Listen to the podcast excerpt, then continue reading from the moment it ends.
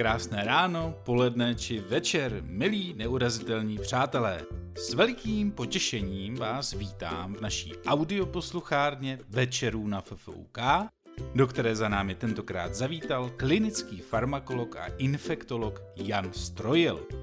Honza nám jako správný farmakolog namíchal parádní směsici příběhů, fascinujících informací a humoru, díky čemuž jsme objevili například, proč jsme za posledních 50 let nedokázali přijít s novými antibiotiky, jaké dříve netušené metody boje s infekcemi se právě zkouší v klinických studiích, nebo jak se doopravdy snáší antibiotika a alkohol. Milí přátelé, čeká nás bezmála hodina a tři čtvrtě velmi blahodárné léčby v těch nejlepších rukou, takže si udělejte pohodlí, neboť náš host právě přichází. Dámy a pánové, prosím přivítejte pana Jana Strojila. Dobrý večer, já děkuji moc krát eh, za úvod. Eh, já jsem eh, se pokusil si to nachystat takovým způsobem, aby tam něco i o tom Valentínovi bylo, ale uvidíme, jak moc. Dal jsem vám tam na, na úvod otázku, na schvál můžete zkusit si v hlavě poskládat tu odpověď. Pokud to nezapomenu říct v průběhu přednášky, tak ta správná odpověď bude už během té přednášky, pokud zapomenu, tak je úplně na posledním slajdu. A, protože ta odpověď možná není tak jednoduchá, jak si běžně lidi myslí. Ta moje přednáška bude o soumraku antibiotik. Eh, zní to jako dost depresivní téma a je to docela vážné téma. Já jsem se pokusil na konci to eh, trošku jako odlehčit tím, že nějaká naděje je, pak se mi zdálo, že zase té naděje dává moc, eh, protože svým způsobem je potřeba vás postrašit, tak já se to pokusím vybalancovat tak, abyste odcházeli mírně znepokojení, řekněme. Jo. Čili já vždycky 80% času přípravy přednášky strávím animací prvního slajdu a pak mi nezbyde čas na nic jiného.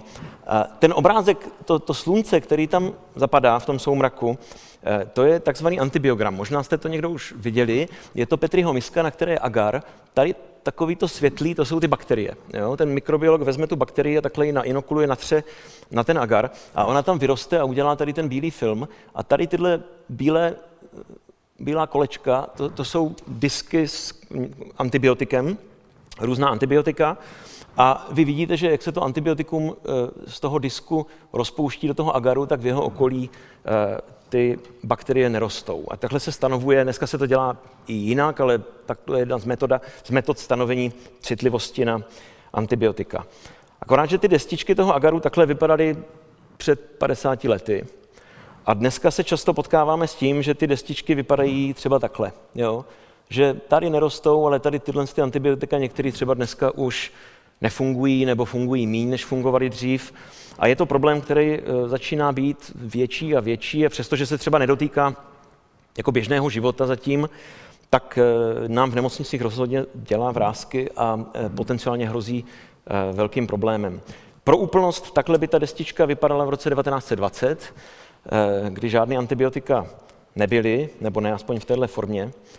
A já se pokusím v té přednášce nějak říct, jak jsme se dostali odsud přes tohle sem a na konci zkusím říct něco o tom, co můžeme udělat, abychom se nedostali tady k tomuhle, eh, což bohužel eh, je docela jako reálná hrozba, že takhle skončíme. Když já jsem byl ve škole, což bylo někdy na přelomu století, tak eh, jsme se učili o tom, že v Japonsku už měli pacienta, který měl bakterii, která je rezistentní na úplně všechno. A dneska, když takového pacienta máme u nás v Olomouci v nemocnici, tak už vlastně to ani nezbuzuje nějakou větší pozornost, protože prostě takový pacienti jsou. Takže i těch 20 let eh, v té reálné eh, praxi změnilo tu medicínu a tu léčbu těch infekcí natolik, že to, na co jsme si dřív všichni přišli podívat, tak dneska vlastně nevzbuzuje ani, ani údiv. Já eh, na začátek tam mám dva eh, slajdy, kde nadefinuju pár základních pojmů, jenom aby bylo jasné, o čem se bavíme. Tady mám pět různých eh, infekčních agents a jejich zařazení do, já tam mám doména v úvozovkách, protože mm, některé ty skupiny ve skutečnosti nejsou domény, ale nenapadl mě lepší název. Streptokokus je samozřejmě bakterie, SARS-CoV-2 je virus, pokud byste eh, nezachytili v posledních dvou letech, Candida je houba, eh, Strongyloides je parazit a tamto PRPSC je prion. To je vlastně ta nejnovější skupina infekčních agents, která je otázka, do jaké míry se vůbec dá nazývat agens, protože to není živý organismus, ale on ani virus asi není opravdový život. Každopádně je to eh, chemická sloučenina, která je schopna napadnout člověka a způsobit infekci. A ty léky, které používáme k léčbě jednotlivých těchto skupin, tak na bakterie používáme antibiotika. A o těch já budu dneska mluvit.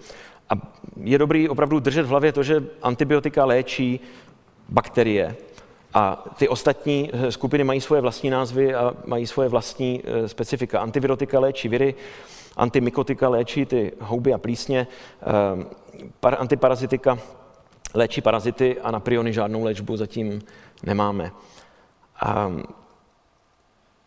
takový mírný zmatení pojmu může být v tom, že antibiotika v takovém užším slova smyslu označuje látky přírodního původu, a teoreticky existuje skupina, která se říká antimikrobní chemoterapeutika, ale my jim všichni říkáme antibiotika. Takže já když budu říkat antibiotika, tak tím budu myslet i ty syntetické látky, které eh, podle některých přísnějších definic by tam nepatřily. Um, což je částečná nápověda k té mojí úvodní otázce. A e, příkladem třeba e, lé, lékem na toho streptokoka dodnes ten e, klasický penicilin, antivirotikem na SARS-CoV je třeba remdesivir. Doufám, že to a flukonazol je třeba Mykomax, eh, běžný lék dneska na kandidy. A ještě pro zajímavost, eh, na bakterie a na viry máme docela hodně vakcín. Na mykotické infekce a na parazitární infekce zatím humánní vakcínu nemáme. Jsou nějaké vakcíny, které se zdá, že fungují, eh, něco se blíží, ale v momentálně nemáme účinnou vakcinaci proti těm dvěma třídám těch patogenů. Ale třeba to ty mRNA vakcíny eh, dokáží zlomit a dočkáme se i vakcín proti těmhle typům infekcí. A ještě jedna důležitá definice, a to je, co je to vlastně infekce. Eh, infekce je přítomnost toho patogena v těle, ale zároveň jeho nepříznivé působení na organismus. To, že v sobě máte nějakou bakterii nebo virus nebo houbu, ještě není infekce. Infekce je to, že to máte v sobě nebo na sobě a že vám to škodí. Samotná přítomnost toho patogena se označuje jako kolonizace. Jo? Čili můžete mít v nose mrsa, stafilokoka, ale nemáte infekci, máte kolonizaci, protože vám to nic nedělá. Infekce není vlastností toho patogena, ale je to vlastnost toho patogena a toho hostitele. To znamená, že ta stejná bakterie, která je normálně kolonizující, když budete mít oslabenou imunitu, třeba kvůli chemoterapii, tak může způsobit infekci, přestože je to ta stejná bakterie, změnila se ta, eh, ten kontext toho hostitele. Já jsem hledal nějaké ilustrační obrázky pojmu kolonizace, ale když do Google zadáte kolonizace, tak najdete samé smutné obrázky z Afriky, nebo z Ázie, nebo z Ameriky, nebo z Austrálie. Tak jsem nakonec zvolil obrázek kolonizace vesmíru a nezbývá než doufat, že nebudeme infekcí pro Mars a Měsíc a podobně. Tak a východisko eh, celé té situace našeho boje eh, s bakteriemi je, že eh, příroda vás chce zabít. Příroda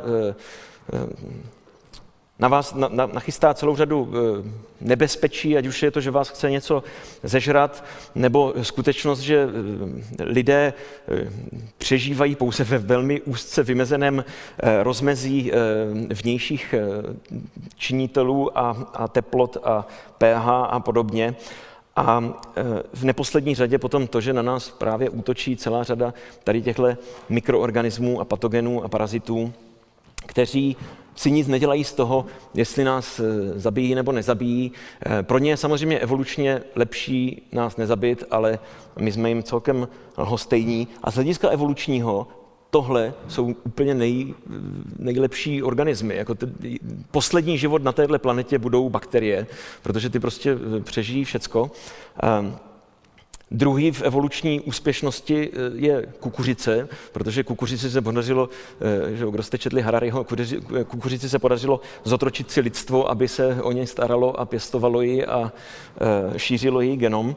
Ehm, a pak jsme někde my teprve v tom, jak jsme úspěšní v přežití. Čili Těch nebezpečí je celá řada a e, my jsme se naučili nějakým způsobem se e, proti ním bránit A v případě těch patogenů je to právě tím, že jsme v posledních, řekněme, 100 letech našli řadu léků, kterými jsme schopni tyhle infekce léčit nebo jim, nebo jim zabránit.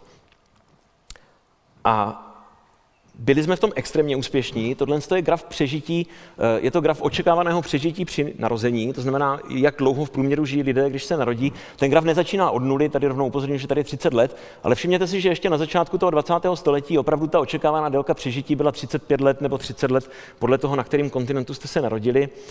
Tady vidíte, že přestože ten antibiotický věk začíná až někde tady, tak ta délka přežití začala výrazně stoupat už na začátku toho 20. století nebo na konci 19. Eh, v souvislosti s celou řadou eh, jaksi změn, ať už to byla eh, zlepšená hygiena a vůbec poznání o tom, že existují infekční choroby a podobně. Tady vidíte určité vyrovnání se v Africe, které je způsobeno taky infekcí, ale v důsledku jsme byli velmi úspěšní v tom, že jsme prodloužili to očekávané přežití. Tady pro srovnání premiant celé planety Japonsko, které se blíží v průměrném přežití někde k 90 letům a má nejvíc stoletých lidí na světě. Tady má takový zářez v roce 45 způsobený něčím.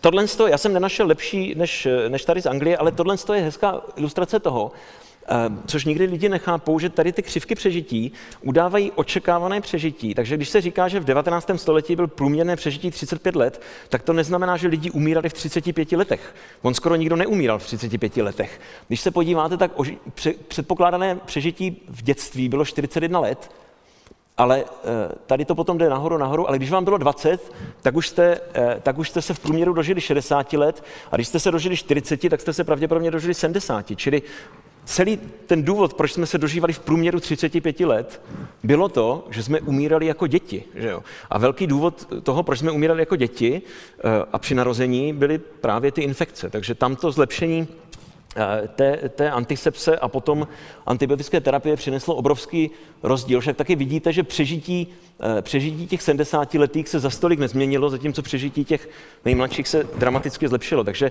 to zdvoj až trojnásobení délky přežití eh, je z velké části na vrub snížení úmrtnosti v těch nižších věkových skupinách. Tady tenhle zářez není druhá světová válka, ta je tady, tenhle ten zářez je španělská chřipka. Jo? Takže vidíte, jak ty infekce dovedly e, zamávat e, s, tím, s tím očekávaným přežitím a vidíte, jak ta španělská chřipka opravdu kosila především ty mladé nebo mladší ročníky. A jak, jak teda eh, lékaři léčili infekce předtím, než, eh, než jsme objevili antibiotika, než jsme začali vymýšlet antibiotika a vytvářet antibiotika? Eh, nebyli jsme úplně bezradní. Asi tušíte, že nějaké nástroje jsme měli i v tom 19. století, i před tisícem let. Jedním z těch nástrojů byly přírodní látky. Oni nevěděli, co přesně tam je, ale tak, jak se prostě léčili kyselinou salicylovou a nevěděli, že to je kyselina salicylová, tak se stejně lidi léčili historicky antibiotiky, akorát nevěděli, že jsou to antibiotika. Tady tohle zrovna je obrázek pelíňku ročního, z kterého eh, se, eh, kterým se léčila tradičně v Číně parazitické choroby a malárie a byla za to Nobelova cena za objev artemizinu. Čili přírodní látky které měly antimikrobní působení, se používaly k léčbě infekcí s určitým úspěchem. Možná jste četli, že i před dvěma tisíci lety v Egyptě de facto znali uh, antimikrobní působení plísní, protože uh, v kostech mumí byly nalezeny stopy tetracyklinů, což jsou antibiotika, které dodnes používáme, které oni prostě na ty infekce uh, konzumovali v plesnivých potravinách nebo, nebo v pivě. Používalo se pouštění žilou, které bylo v učebnicích ještě v polovině minulého století. Eh, nefungovalo to, ale protože nic jiného nebylo, tak žilou se pouštělo eh, vesele asi tři tisíce let. Ehm, a eh, používaly se různé jedovaté metody, jako je třeba otrava rtutí, že jo? Kdy, když měl člověk syfilis, tak mu dali inhalovat rtuť, nebo mu píchli rtuť do žíly, nebo, nebo mu dali sníst rtuť. V různých formách se používala rtuť. V podstatě celý ten přístup byl použít něco jedovatého v takové dávce, aby to víc otrávilo tu infekci než toho pacienta. Což se zdá absurdní, ale když se nad tím zamyslíte, tak to je přesně způsob, jakým léčíme rakovinu. Že jo? Čili, eh, nebo léčili jsme, teďka už máme lepší metody dneska, ale, ale je to prostě takový ten balans na hraně eh, té toxicity. A ještě na začátku toho, ještě na začátku toho 20. století eh, v podstatě nic jiného nebylo. Že? V první světové válce zemřelo násobně víc vojáků na infekce ran, než na samotné jaksi zranění a vykrvácení nebo, nebo závažnostech zranění. Takže eh, ta, eh, ten boj s těmi infekčními komplikacemi, ať už chirurgických zákroků, anebo těch, těch úrazů, tak eh, byl velmi obtížný, protože neexistoval způsob, v okamžiku, kdy se ta infekce rozjela, jak toho pacienta zachránit. Zlom přišel, což asi víte, asi poznáváte toho pána, možná i tenhle obrázek, eh, s Flemingem, který v roce 1928 eh, po návratu do laboratoře a tohle je v podstatě ten antibiogram, akorát v jiné podobě, že jo, zjistil, že mu tam roste plíseň, kterou identifikoval jako penicillium notatum a zjistil, že ten stafilokok v okolí té plísně neroste nebo roste málo a umírá. A e, byl natolik jaksi e, bystrý, že e, si uvědomil ten význam tady tohodle. A následujících v podstatě deset let s tím nic dalšího nedělal, protože on vlastně Fleming, když tenhle objev udělal, on to publikoval, ta publikace žádný větší ohlas nevzbudila, On sám vlastně ani úplně myšlenku eh, použití toho penicilinu terapeuticky nerozvíjel a teprve takovým nějakým takovou jako sérií náhod se to potom eh, dalo do pohybu eh, s týmem dalších lidí, kteří to dotáhli až, až do toho léku. Ale než se dostanu k těm dalším lidem, tak tady jsou ještě obrázky, to je další dílo Flemingovo, které méně známé. On se bavil tím, že pomocí bakterií kreslil na, ty, eh, na ten agar, protože měl bakterie, které produkovaly různé barvy, tak vytvářel tady tyhle obrazy a dokonce to před válkou vystavoval a je zaznamenáno, že královna prošla kolem a ani se u toho nezastavila. Ehm, těžko říct, jestli nedocenila genialitu metody. To, že z penicilinu je lék, je z velké části zásluha těchto tří lidí. Tohle je Ernst Hein, nebo Chain, eh, rakouský biochemik eh, působící v Oxfordu, eh, Howard Flory, taky biochemik z Oxfordu, a Norman Heatley, který jako jediný z těch čtyřech, které jsem uvedl, tu Nobelovu cenu nedostal, ale on byl, ač o sobě sám tvrdí, že byl třetí, třetí řadým biochemikem, který byl ve, správném, ve správnou chvíli na správném místě, tak tohle byl ten člověk, který dokázal vůbec ten penicilin izolovat a pěstovat a byl, byl tím mozkem, on byl, on byl ten, ten prakticky založený inženýr, který byl schopen eh, jako vyřešit ten problém, jak to pěstovat. A on On v podstatě jakýkoliv eh, nádoby, který měl k dispozici, včetně takových těch míst, co se dávají pod pacienty, eh, aby se do nich vyprázdnili, tak cokoliv měl, tak v tom pěstoval ten penicilín, eh, naplnil to tím živným médiem a na tom povrchu pěstoval tu plíseň a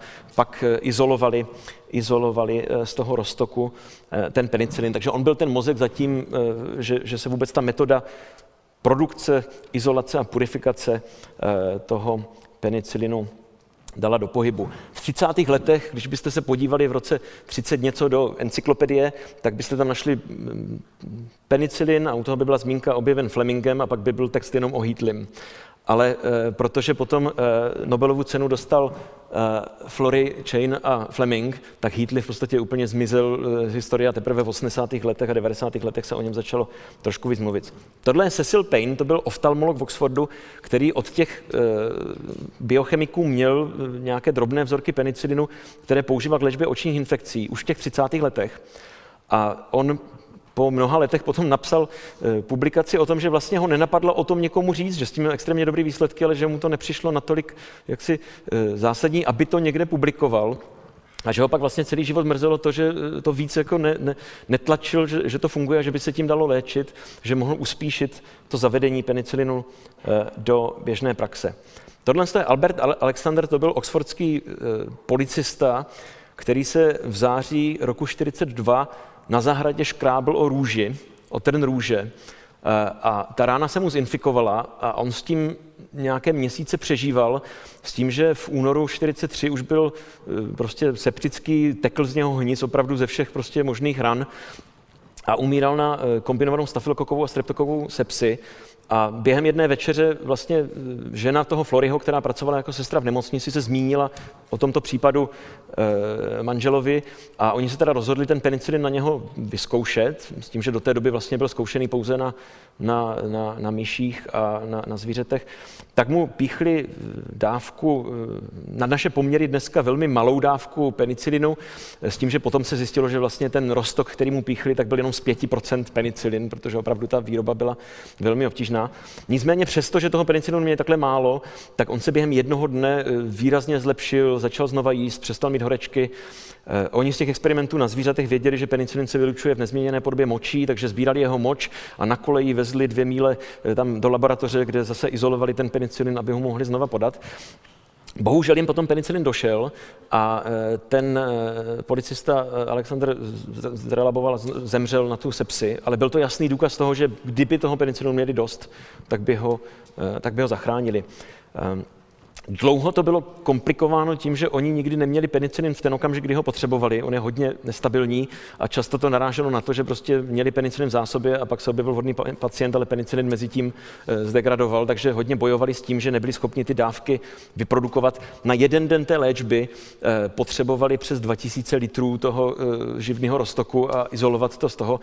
Takže se potom zaměřili spíš na léčbu dětí, které potřebovali relativně menší dávky, kde, kde měli úspěchy a prvním vyléčeným pacientem pacientem byl 15-letý chlapec eh, taky ze eh, streptokokovou sepsí. Potom Hitler s Florim odjeli do Spojených států, protože to bylo během druhé světové války, eh, kde se v podstatě rozhodli, ono, Británie se snažila velmi usilovně eh, před Němci tajit existenci penicilinu, protože vnímali to, že eh, dát Němcům návod na lék, který potenciálně může zachraňovat životy vojáků, by nebylo vhodné, ale protože Británie nebyla schopna vyrobit toho penicilinu eh, užitečné množství, tak se vlastně ten, ten výrobní proces přestěhoval do Spojených států, kde tato mladá žena jménem Mary Hunt, které se říkalo Plesnivá Mary, dostala za úkol sehnat plíseň, která by produkovala víc penicilinu než ten Flemingův eh, kmen toho penicillinum notatum a ona sehnala eh, na tržnici eh, kantalup, ten, ten žlutý melon, který byl pokrytý plísní penicillinum chryzotenum, který produkuje asi stokrát víc penicilinu než ten Flemingův, takže už to výrazně zlepšilo tu produkci,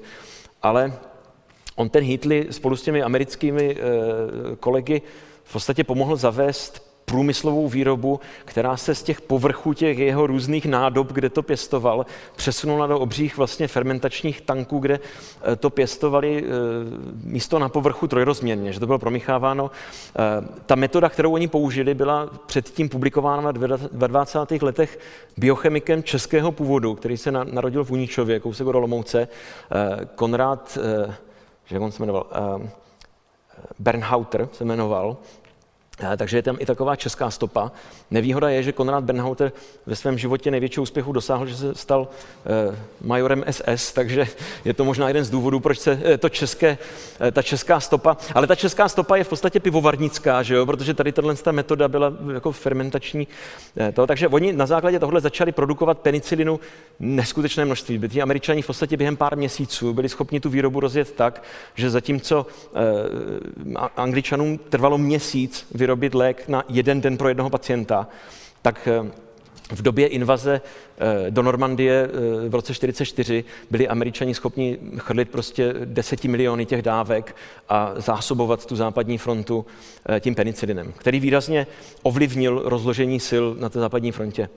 A Oni se s tím natrápili, protože ten penicilin je opravdu jako uh, velmi náchylný a tohle je citát z těch 40. let šéfa Pfizeru, který uh, se na tom taky podílel, který říkal, že uh, ta plíseň je tempera, temperamentní jako operní zpěvačka, výnosy jsou malé, izolace je vražda a purifikace se říká o katastrofu. A opravdu to byl obrovský úspěch toho, toho vlastně průmyslu. Oni to pěstovali místo eh, na té živné půdě, kterou používali angličani, která byla eh, z nějakého agaru a to oni to pěstovali na nějakým kukuřičným, eh, protože v Americe je všechno z kukuřice, takže i, te, i to živný médium dávalo mnohem větší výnos a opravdu dokázali tu výrobu rozjet ve velkém. Na té frontě vlastně to úplně otočilo to, to přežívání těch, těch úrazů. Že jo. Kdo znáte tu historii a, a znáte ty válečné filmy, možná jste si všimli, že ti vojáci měli u sebe sáčky s takovým bílým práškem, který si sypali do rány, když byli poranění. To nebyl penicilin, i když i penicilin se takhle používal, že se jako sypal do rány, ale to, co ti vojáci měli u sebe, byl takzvaný sulfa powder, to byly sulfonamidy. A to byl vlastně, eh, to byl německý vynález. Němci měli obrovský průmysl, že barvířský a výroby barev a chemický průmysl v Německu byl v té době naprosto bezkonkurenční a Němci objevili antibakteriální působení sulfonamidů, což nejsou antibiotika v tom pravém smyslu, to je to, jak jsem říkal, že ty syntetické látky jsou, jsou jako antimikrobní chemoterapeutika. A protože to docela dobře fungovalo na některé infekce, tak Němci podcenili význam toho penicilinu. Oni jako věděli, protože to bylo publikované, že ten, ten Fleming to byly veřejné mm, údaje, takže Němci věděli o existenci penicilinu, ale podceňovali jeho význam a spolíhali se na ty sulfonamidy. A e, jeden z problémů sulfonamidu je, že nefungují na kapavku.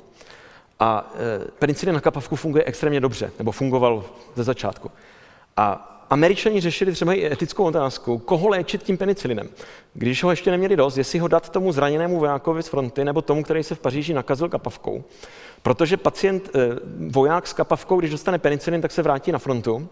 Kdežto ten zraněný dostane penicilin, třeba přežije, ale kdo ví, jestli se na frontu vrátí. Takže z hlediska vojenského bylo účinnější dávat ten penicilin těm vojákům s kapavkou než těm zraněným, ale zase z hlediska eh, etického a udržení nějaké morálky eh, družstva samozřejmě eh, léčili ty, ty zraněné.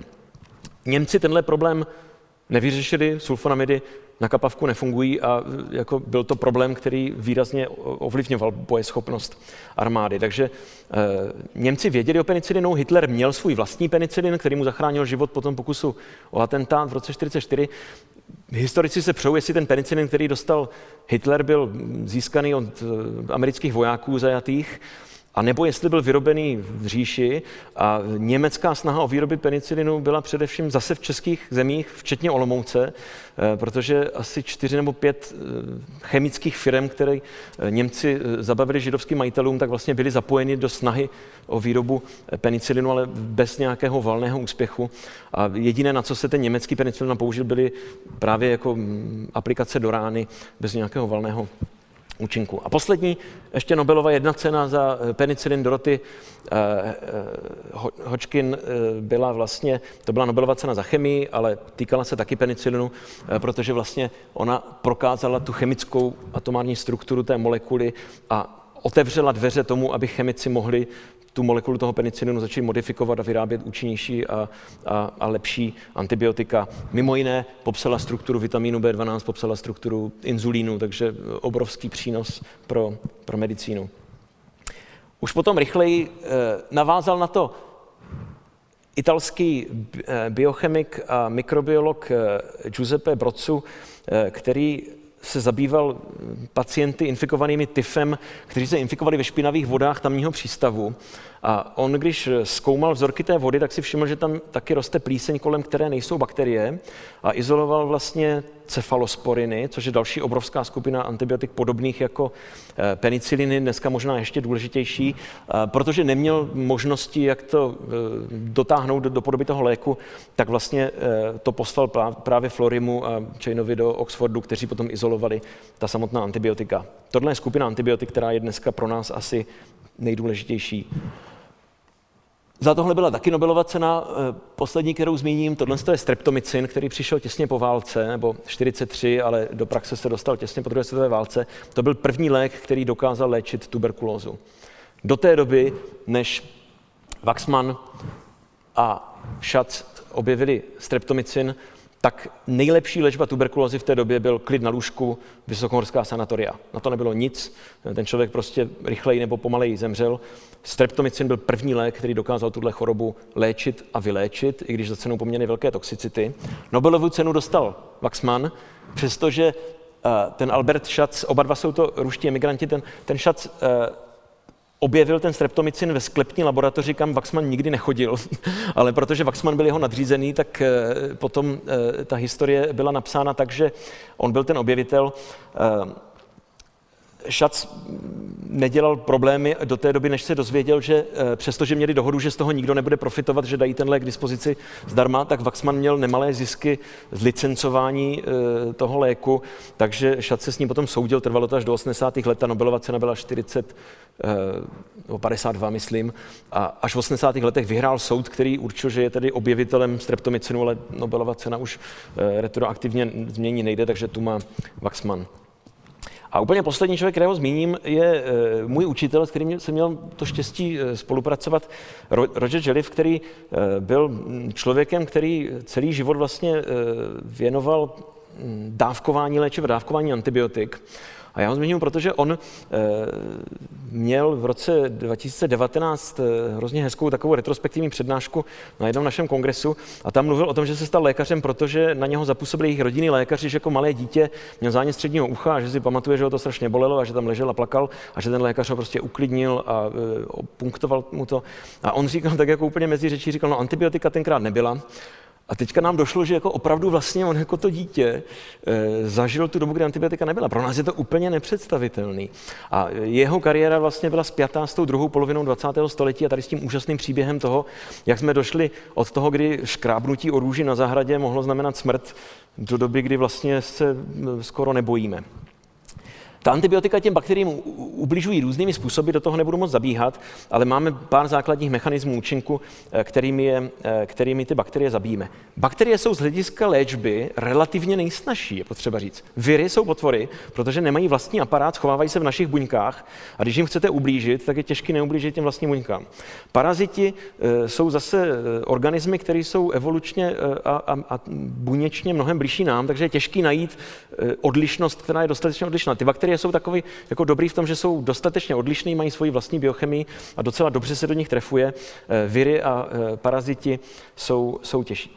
Když dáte na Google hledat časovou linii antibiotik, tak najdete něco takového a zjistíte, že tady od toho roku 70 dál v podstatě nic není. Jo. Tady tohle je druhá generace, třetí generace, to jsou všechno stejné léky, akorát novější varianty. A jediný opravdu nový lék je tady úplně na konci ty, ty lipopeptidy. Můžete namítnout, že to končí v roce 2005 a že od té doby se leco změnilo. Nezměnilo. Eh, když to protáhnu do současné doby, tak tam přijde ještě jedna skupina, která je ale v podstatě identická s těmihle léky, akorát trošku jinou chemickou strukturu. Takže opravdu v těch posledních 50 letech vyschla eh, ta, ten, ten zdroj těch antibiotik. Tohle je spotřeba antibiotik v České republice. Tady někde je ten augmentin a potom eh, doxycyklin a tyhle věci.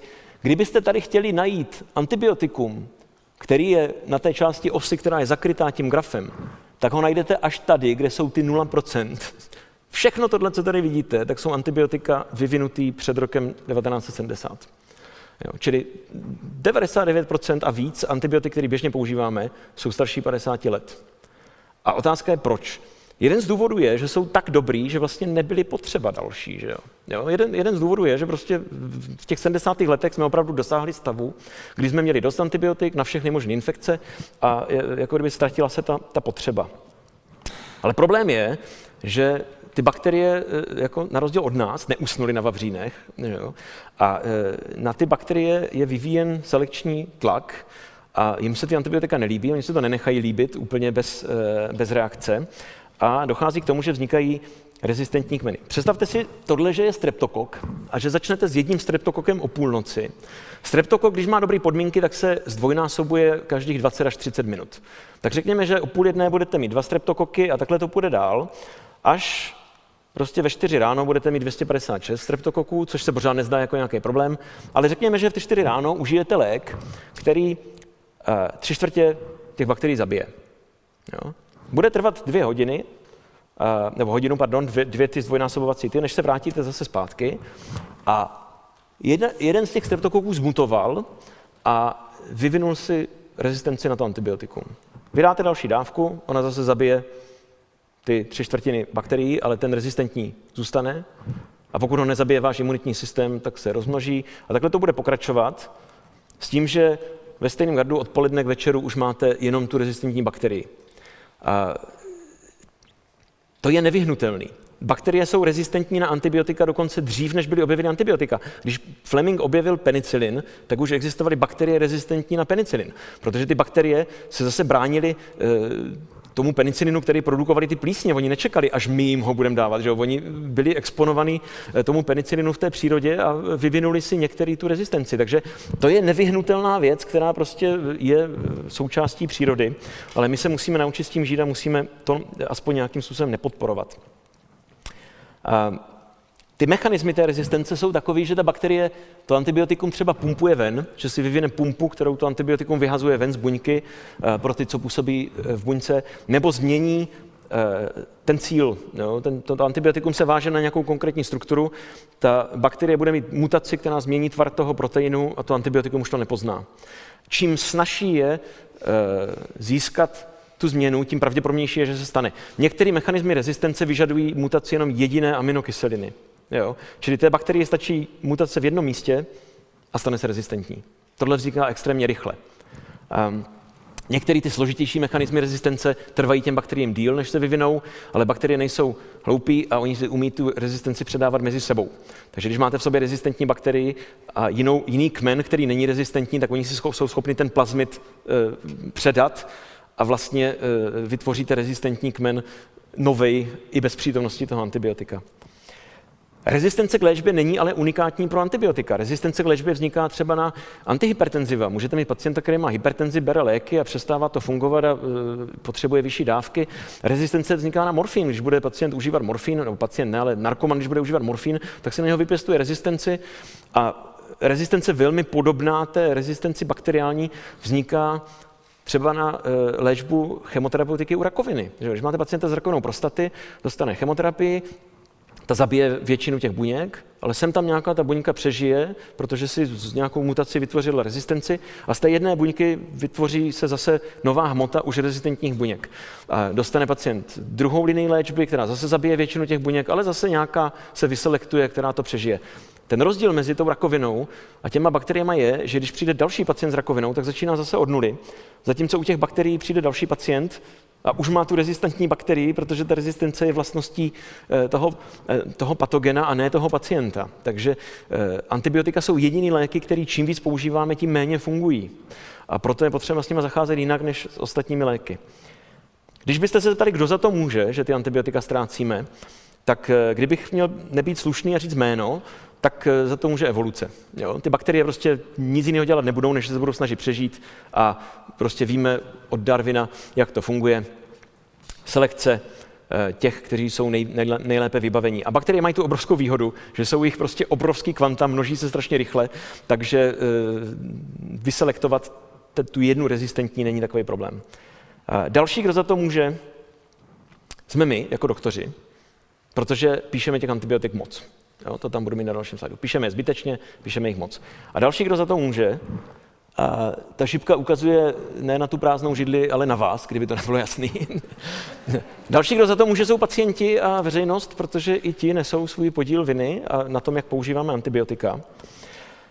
Um, ale bez ohledu na to, kdo za to může, je potřeba s tím něco dělat. Protože ty reální dopady té rezistence už nejsou jenom to, že se o tom píše, že na tom vznikají docentury a profesury, ale e, před pár lety vyšla e, přehledná práce v Lancetu, která se to snažila kvantifikovat a odhadli, e, že v Evropě, která je na tom relativně nejlíp na světě, zemře každý rok na e, ty rezistentní infekce asi 33 tisíc lidí.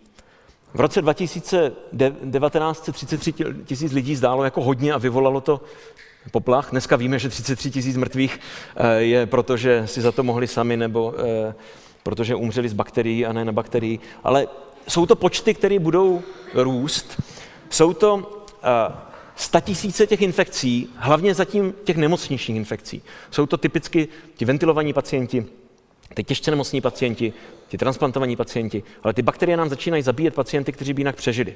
Jsou lidi, kteří nepřežijí autonehodu, protože zemřou na infekci, kterou dostali v nemocnici. Jsou lidi, kteří nepřežijí transplantaci kostní dřeně, protože zemřou na infekci, kterou dostali v nemocnici. Tady na tyhle polyrezistentní kmeny. Začíná to být reálný problém, začíná to být věc, kterou prostě vidíme, není to věc, o které, o které čteme. A bude to jenom horší. Ty odhady jsou, že pokud se něco nestane, eh, tak se opravdu můžeme dostat do stavu, kdy budou lidé zase umírat na infekce, tak jak jsme si odvykli o tom mluvit. Ty bakterie, které nás hlavně trápí, tak jsou rezistentní E. coli.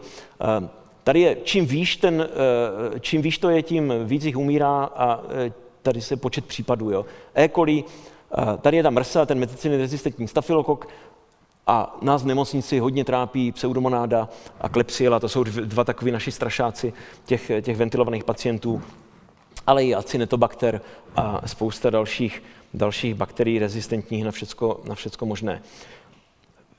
Na zahrádce, když se píchnete o růži, tak tyhle bakterie nedostanete většinou, pokud na sobě nemáte tu mrsu a nedostanete si do krevního oběhu, ale jsou to věci, které můžou ovlivnit vaše zdraví, pokud se, nedej bože, dostanete do nemocnice. Nemocnice jsou hrozně nebezpečné místa. Tohle je počet ztracených roků kvalitního života eh, v důsledku těch těch vy to asi nepřečtete. Česká republika, jako vždycky, je plus minus někde uprostřed v Evropě. Jsme nejlepší z těch východních zemí, nejhorší z těch západních, ale eh, nahoře, nikoli překvapivě, je Řecko, Rumunsko, Portugalsko, Kypr, ty země, kde jsou antibiotika volně dostupný, eh, spousta z nich se dá prostě koupit eh, v obchodě, je ten, ten přístup je tam k tomu velmi volný. Na tom druhém konci, na tom nejlepším konci je Irsko, Norsko, Holandsko, Finsko, kde je ten uh, přístup k antibiotikům velmi dobře regulovaný a velmi dobře si to hlídají. Odhaduje se, že asi 30%, tohle je z Ameriky, ale český, český, český data vypadají podobně, asi 30% předpisů antibiotik je zbytečných, Což ještě neznamená, že těch 70% je správných, protože i v těch 70% by třeba mohlo být zvoleno jiné antibiotikum nebo jiná dávka nebo jiné trvání léčby, ale eh, v principu i tohle by stačilo. 30% předpisů je zbytečných a eh, jsou z několika důvodů.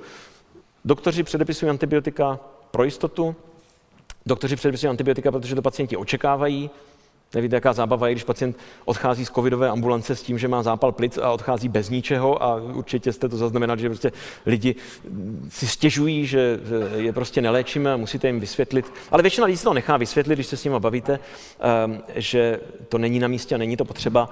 Nejčastější důvod tady tohohle zbytečného předpisu jsou bronchitidy a kašel ehm, drtivá většina bronchitid a kašle je virového původu, antibiotika jsou úplně zbytečný. A dokonce pokud to není virového původu a je to náhodou bakteriálního původu, tak to není potřeba léčit antibiotiky, protože se to vyléčí samo a ty antibiotika vůbec nezlepšují stav toho pacienta. Jediný co, tak dělají tu rezistenci. Jenomže kašel může trvat třeba tři týdny u té bronchitidy. A typicky je to tak, že vy toho pacienta vidíte, řeknete mu, to je v pohodě, to je nějaká virová bronchitida, ležte doma, odpočívejte. A on přijde za 10 dní a řekne, já pořád kašlu. A spousta doktorů prostě řekne, tak tady máte ty antibiotika jo, a dostanou nějaký ten sumamed nebo něco. Úplně zbytečně, protože opravdu tyhle věci není potřeba léčit a je potřeba jak ty doktory, tak ty pacienty o tom neustále e, přesvědčovat a, a, a vzdělávat. Tohle je spotřeba u lidí tady na té straně a spotřeba u zvířat na té zelené straně. A vypadá to jako, že to je v pohodě, ale není, protože to je spotřeba přepočítaná na kilogram hmoty a e, ono těch zvířat je hodně kterými pěstujeme. Takže spotřeba antibiotik u zvířat eh, je mnohem větší než u lidí. V důsledku eh, zdroje se liší, ale někde mezi 60 až 80 antibiotik vyrobených na světě se dá zvířatům a jenom menšina, kolem těch 20 až 40% se dá lidem. Takže většinu antibiotik, který vyrobíme, tak lopatou házíme eh, v krmení zvířatům. A tady jsou třeba antibiotika Aminoglykozidy jsou antibiotika, které my, když chceme použít, tak voláme na antibiotické středisko, aby nám to schválili, aby nám dovolili je použít. To jsme tady my, co je předepisujeme se svolením antibiotického střediska a tohle je použití u zvířat.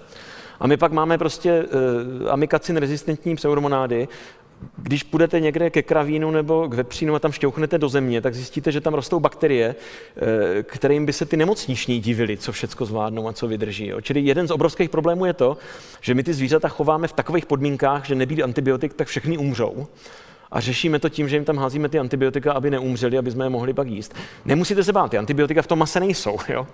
E, to se testuje, antibiotika, opravdu není problém, že by antibiotika byly v mase. Problém je, že antibiotika jsou v tom krvivu, krmivu, že se těm zvířatům dávají během jejich života a že si tam pěstujeme neskutečný e, svinstva v okolí e, té, té živočišné výroby. Tady tohle je druhá polovina toho grafu, kde dole je datum, kdy byla objevena první rezistentní bakterie. Už jsem říkal, že Rezistence na peniciliny byla popsána dřív, než se peniciliny začaly reálně používat. Tady máte ty sulfonamidy, ten prontozil v roce 36, rezistence ještě před koncem druhé světové války. Někdy je to v podstatě ve stejný rok. Tady na konci, jak jsem přidával ty nové lipoglykopeptidy, tak ta rezistence byla popsána hned následující rok, ale to bylo jenom proto, že trvá chvíli to odpublikovat. Prostě rezistence je zákonitou daností a není potřeba se ptát, jestli existují rezistentní bakterie. Eh, Ony vždycky vzniknou. Čili je to dost depresivní, že ta situace opravdu eh, není dobrá, my těch nových léků moc nemáme, ale neměli bychom být překvapení, protože tohle je výňatek z té Nobelovské přednášky Alexandra Fleminga, kde on mluví o tom, že bude doba, kdy penicilin bude tak dostupný, že ho budou lidi užívat nerozumně a budou ho užívat špatně a vypěstují si třeba rezistentní kmen a mluví tady o hypotetické situaci pana X, kterého bolí v krku, tak si vezme penicilin, vezme si ho málo, vypěstuje si tam rezistentní kmen, nakazí svou manželku a ta umře na pneumonii, protože jí nefunguje penicilin. A ptá se řečnicky, protože v té době to nebyl klinický problém, kdo nese vinu za smrt té manželky. A, a my jsme v této situaci. My eh, často musíme vážit život toho jednoho konkrétního pacienta a profit budoucích pacientů a vždycky vyhraje ten konkrétní člověk. Prostě když máte pacienta, který umírá na infekci, tak mu dáte cokoliv, jenom abyste ho zachránili. Ale s vědomím toho, že to použití toho antibiotika u tohohle pacienta možná způsobí to, že ten příští už nebude zachráněn. Takže je to věc, kterou, jsou to léky, které jako jediné na světě opravdu spotřebováváme. Za Fleminga se používaly antibiotika k záchraně života, pak se používaly k záchraně zdraví, pak jsme je začali používat na zkrácení doby trvání nemoci, pak jsme je používali proto, aby jsme tak dlouho nekašlali a teďka je používáme pro jistotu. Že jo? A tohle je obrovský problém, kdy my jsme si opravdu zvykli, že antibiotika jsou všelek a že prostě každý, kdo má teplotu, tak potřebuje antibiotika. Není to tak. Tak jak z toho ven? Jedna Cesta ven by byly nový léky, nová, nová antibiotika. Proč je nemáme? Eh, těch důvodů je několik. V těch 70. letech jsme opravdu usnuli na Vavřínech. Jo? Začalo se říkat, infekce jsou vyřešený problém. Eh, ty firmy se odklonily od vývoje antibiotik a vrhly se na léčbu rakoviny, na léčbu kardiovaskulárních onemocnění, na léčbu vysokého cholesterolu a byli v tom extrémně úspěšní.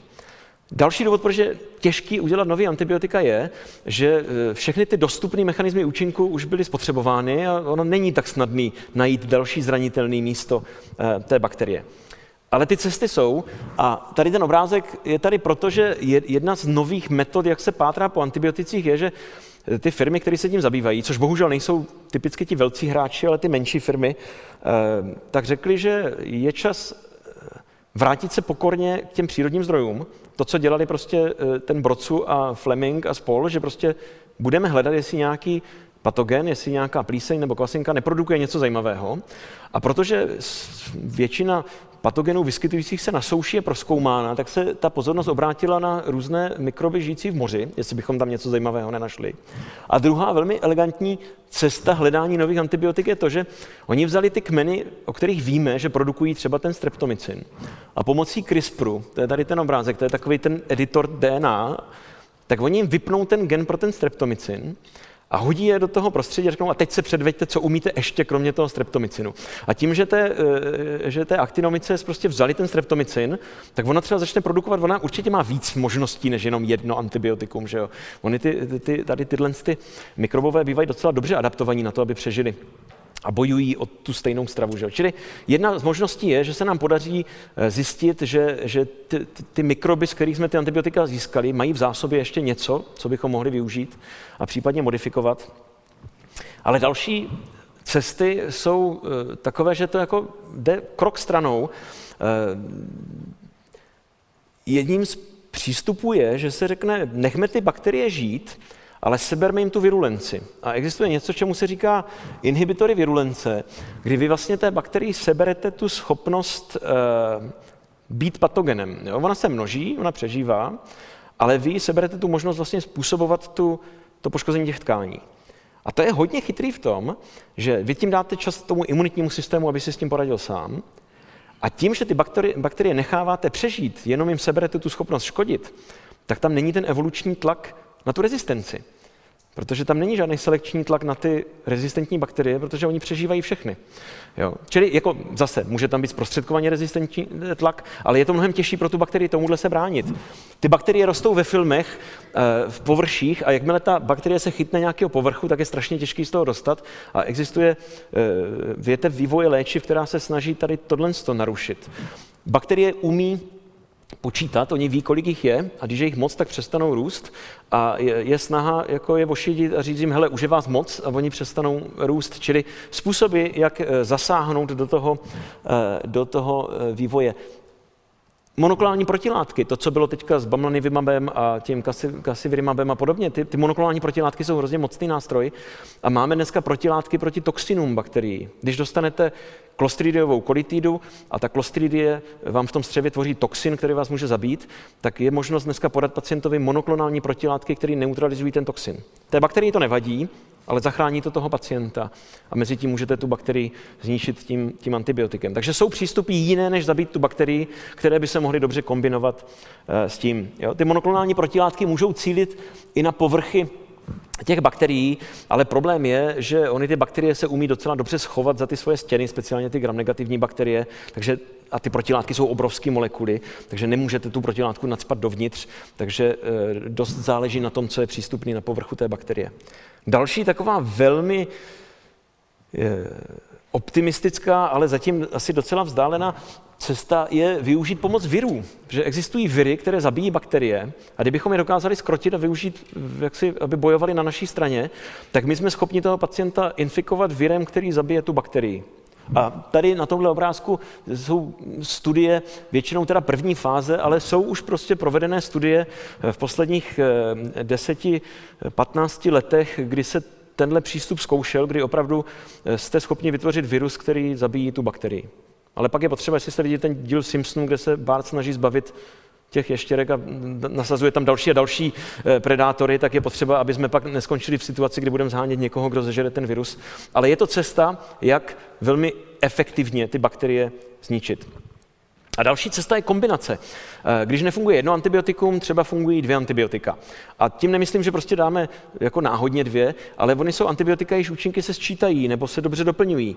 A problém je, že my to často nevíme, protože eh, třeba jsou antibiotika, kde víme, že když jsou v přesným poměru koncentrací, tak se ty účinky násobí, ale když je dáte jedna ku jedné, tak se ten účinek snižuje. Takže je to strašná piplačka jako testovat který ty kombinace a jak by mohly být účinný, ale je to taky cesta, kdy jste schopni e, tou kombinací těch antibiotik zasáhnout tu bakterii na dvou místech a e, tím ji zabít. Tenhle ten obrázek je od kolegů od nás z Přírodovědské fakulty a z naší fakulty lékařské Volomouci od Milana Koláře, kdy studují vliv nanostříbra na bakterie, bakterie a i to se zdá, že je cesta, jak obnovit citlivost bakterií k antibiotikům, kdy to nanostříbro jim ublíží natolik, že nejsou schopni se bránit antibiotikům už byl popsán mechanismus vzniku rezistence na stříbro, takže i, ani tohle není e, jaksi panácea. Ale jsou to všechno střípky, které se dají poskládat do nějaké mozaiky, která by mohla být účinnější. Ale to nejdůležitější, jak jsem říkal, já nechci, abyste odcházeli příliš optimističtí. Jo. Všechny tyhle metody jsou jako možnosti, ale to nejdůležitější je šetřit si to, co máme a zbytečně tím neplýtvat. A to, co můžeme udělat všichni, jak my jako e, doktoři, tak e, vy, pokud jste lajíci, neužívat ty antibiotika tehdy, když nejsou potřeba. Eh, existuje projekt Antibiotická rezistence CZ, to jsou stránky, eh, které mají eh, za cíl edukovat veřejnost o tom, že antibiotika opravdu jsou léky, s kterými je potřeba zacházet opatrně a zároveň vzdělávat i lékaře v tom, jak je předepisovat. Nepsat to na všechno možný, nevyžadovat to. Z jednoho toho průzkumu vyšlo, že asi záleží na věku, ale mezi mladšími lidmi asi necelých 40% lidí říkalo, že si někdy lékaři řekli o antibiotika. A zase podobné množství lékařů řeklo, že jako předepsali někdy antibiotika, protože je pacient vyžadoval. Jo? Protože upřímně stane se to, jo? Jako, než se s tím pacientem hádat, tak někdy prostě rezignujete a ty antibiotika mu napíšete, i když vnitřně cítíte, že jako jste neměli. A e, je to hodně o tom očekávání, je to o tom, že prostě někteří lidé jsou nastaveni tak, že když jdou s teplotou a s kašlem k doktorovi a odchází bez antibiotik, tak to vnímají jako zradu a je potřeba o tom prostě mluvit. Speciálně ty respirační infekce, léčíme úplně zbytečně. Když jsem si tam hledal ty obrázky, když do Google zadáte antibiotika a rezistence, tak jeden z prvních obrázků, který vám vypadne, je obrázek antibiotika, kde dává pěstí viru. je to přímo popsáno jako, že antibiotikum dává ránu viru. Jo? No tak s tímhle s tím daleko nedojdem. Takže eh, takové to povšechné povědomí o tom, že eh, antibiotika nejsou jako ostatní léky a že je to něco, co tady máme na omezenou dobu a čím lépe s tím budeme zacházet, tím déle nám to vydrží, eh, by určitě bylo dobré mít. Takže když to dobře půjde, tak se třeba dočkáme toho, že místo soumraku antibiotik se budeme bavit o úsvitu nové doby léčby infekcí ale nestane se to samo, jo? protože o antibiotické rezistenci se mluví posledních 30, 40 let. Jo? Jako viděli jste, že Fleming o tom mluvil v té svojí přednášce, e, ale teprve teďka opravdu začíná lidem docházet, jak velký to je průšvih. Jo? Protože v roce 90 8, když já jsem měl mikrobiologii, tak jsme se o tom samozřejmě učili, ale vnímali jsme to jako něco, co jako jo, je problém a teďka je to jako akademická debata a tam v těch laboratořích. Jo. A teďka si začínáme uvědomovat, že opravdu prostě je to problém, kvůli kterému pan Novák už není naživu, přestože mohl být a přestože stejní pacienti dřív nám přežívali, teď už nám nepřežívají. Jo. A to, jak jsem tam ukazoval, ty, ty, jako ty názvy klepsiela, pseudomonáda, pro nás jsou to opravdu dneska strašáky a e, když vám tam něco takového vyroste u pacienta, tak opravdu jako nemáte po čem sáhnout třeba. Jo. A v Americe je to ještě horší. No, oni tím trpí chudý země, Afrika tím trpí obrovsky, protože jak není přístup ke zdravotnické péči, tak jediný způsob pro tyhle země je prostě ty antibiotika dát těm lidem, ať se léčí sami, protože nemají zdravotnický systém, který by to dokázal zpracovat. V Americe je druhý extrém, kdy zdravotní péče je tak drahá a tak nedostupná, že tam je mnohem častější ta sebemedikace, protože než dát 3000 dolarů za návštěvu pohotovosti, tak si radši prostě někde seženete antibiotika. Jo. Já se na, vždycky studentů ptám, e, jestli mají doma antibiotika. Máte doma někdo, víc než dvě tablety antibiotika. Jedna, dvě, tři, čtyři. V České republice zase záleží na věkové skupině, ale kolem 40% lidí má doma nějaká antibiotika. Buď jim zbyli, nebo si je nechali napsat, že je na dovolenou. Prostě přistupujeme k tomu někdy trošku lehko vážně. Slíbená odpověď. První Nobelova cena za antibiotika byly ty sulfonamidy. Byl to Domak, který dostal Nobelovu cenu v roce 39 za ten eh, prontosil, nesměl si ji převzít, protože Němci bojkotovali Nobelovy ceny, eh, takže ji dostal až po válce s tím, že peníze nedostal, jenom medaily. Pak byl ten Fleming, pak byl ten Waxman, bez chudáka šace, Dorothy Hodgkin a potom Gertrude Elion, kterou jsem nezmínila, ta vynalezla trimetoprim, to je polovina biseptolu, biseptol je dvojkombinace antibiotik. Tohle byla žena, která Vynalezla pět léků, které se dodnes používají. V 60. letech je vynalezla, dodnes se používají. Neměla ani PhD, protože nesměla studovat.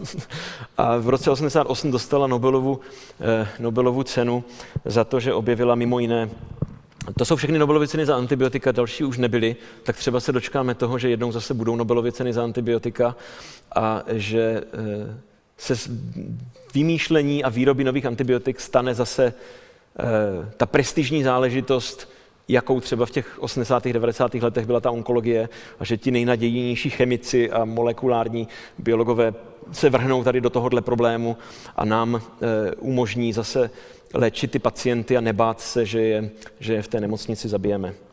Toť z mojí strany vše. Vešel jsem se přesně do hodiny, což je s podivem. Já většinou přetahuju. A jestli máte nějaké dotazy, tak eh, já jsem řekl úplně všechno, co vím, ale můžu se pokusit mlžit eh, na případné dotazy. Tak máme nějaký dotaz tady, než nažhavíme slajdo? Ah, hnedka. Pokud chcete říct fuj, tak do mikrofonu to jste. Já bych měl takový dotaz hodně ze široká, ale myslím si, že to s tím souvisí protože uh, jsou takové jakoby dva úhly pohledu na to, jak se chovat v okamžiku, kdy jsem nemocný.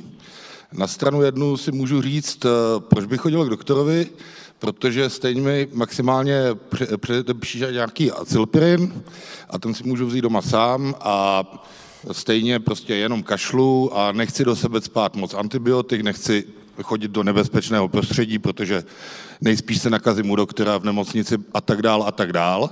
Tím pádem se v rámci toho, že se snažím chovat co nej, nejbezpečněji, podcením tu nemoc.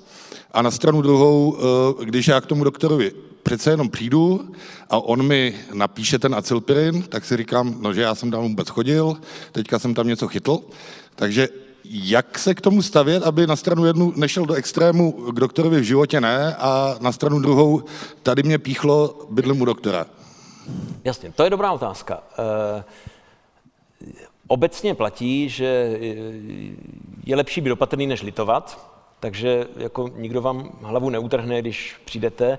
Na druhou stranu, mm, já jsem promoval 2004 a ještě do loňského roku jsem pracoval eh, na farmakologii eh, a teď jsem se přehodil a jsem teďka embryonální infektolog a začal jsem pracovat na infekční ambulanci, takže teprve teďka jako na eh, stará kolena akademická jsem začal pracovat na ambulanci urgentního příjmu a občas se nestíhám divit, co tam opravdu chodí, eh, že přijde 25-letý člověk v noci, eh, že kašle. Jo.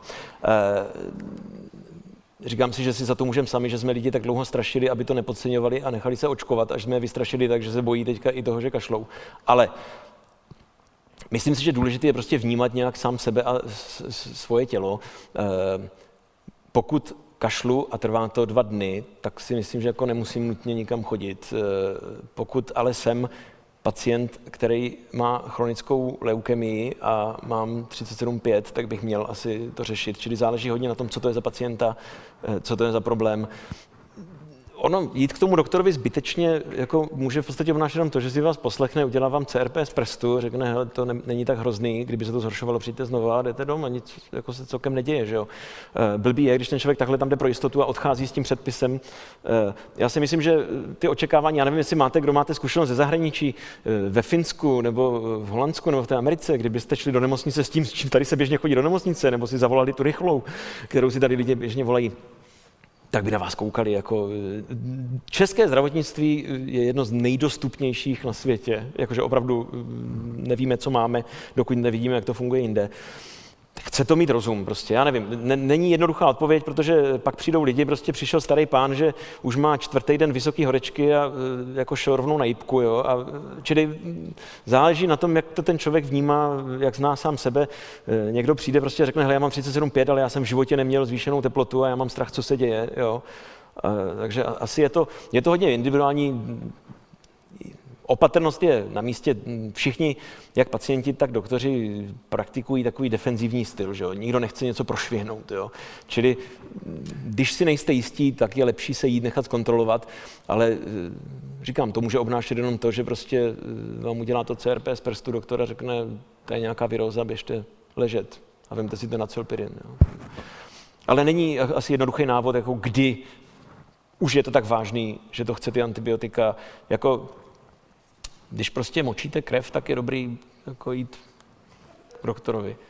A, no ne, tak jsou lidi, kteří zase nepřijdou nikdy, že? Jako, eh, ale není jednoduchá odpověď, protože říkám, někdy prostě banální příznaky můžou být, eh, prostě ten člověk má leukemii, že? A kdyby nepřišel hned, tak leží doma s leukemí. Takže není jednoduchá odpověď a nejlepší je prostě, pokud člověk nějak zná sám sebe a ví, že prostě tyhle potíže vyleží doma za týden, tak ať je vyleží doma za týden, že jo. Jako konec konců, ten pacient ví sám o sobě nejvíc. Jako, ono to zní jako absurdně, ale my třeba medikům říkáme, když chcete vědět, co pacientovi je, tak se ho zeptejte. On to často ví, jo? Kdy my někdy pátráme prostě jak Erkil Poirot a když se pak toho pacienta zeptáte, co vám je, tak on vám to řekne, protože on to ví. Jo? Takže eh, já bych se spolíhal na to, že ten člověk má nějaké povědomí sám o sobě. Já eh, tady k těm otázkám, já začnu tou, eh, tou poslední. Já jsem to nezmínil, ale jo, já si myslím, že kdyby měli Němci penicilin, tak klidně ten atentát na Heidricha mohl dopadnout jinak, protože on zemřel na, na komplikace té rány, že on zemřel na infekci na Bulovce. Takže, takže já si myslím, že ano, ty antibiotika mohly změnit, velmi pravděpodobně antibiotika zachránili život, ten penicilin pravděpodobně zachránil život Hitlerovi a kdyby ho měli k dispozici po atentátu na Heidricha, tak by pravděpodobně přežil. S jistotou se to říct nedá, ale byla to infekce, která ho zabila, že? čili je to možný. Je to možný a uh, do, dokonce bych řekl pravděpodobný. Pak tam byl ten dotaz na uh, prion. Naštěstí se to stane extrémně vzácně. Ty priony jsou hnusné, to jsou vlastně bílkoviny, které jsou špatně poskládané. Jo, bílkovina je dlouhý řetězec aminokyselin, který eh, ten ribozom ho postaví a pak ho ta buňka vezme a složí ho do nějaké struktury trojrozměrné.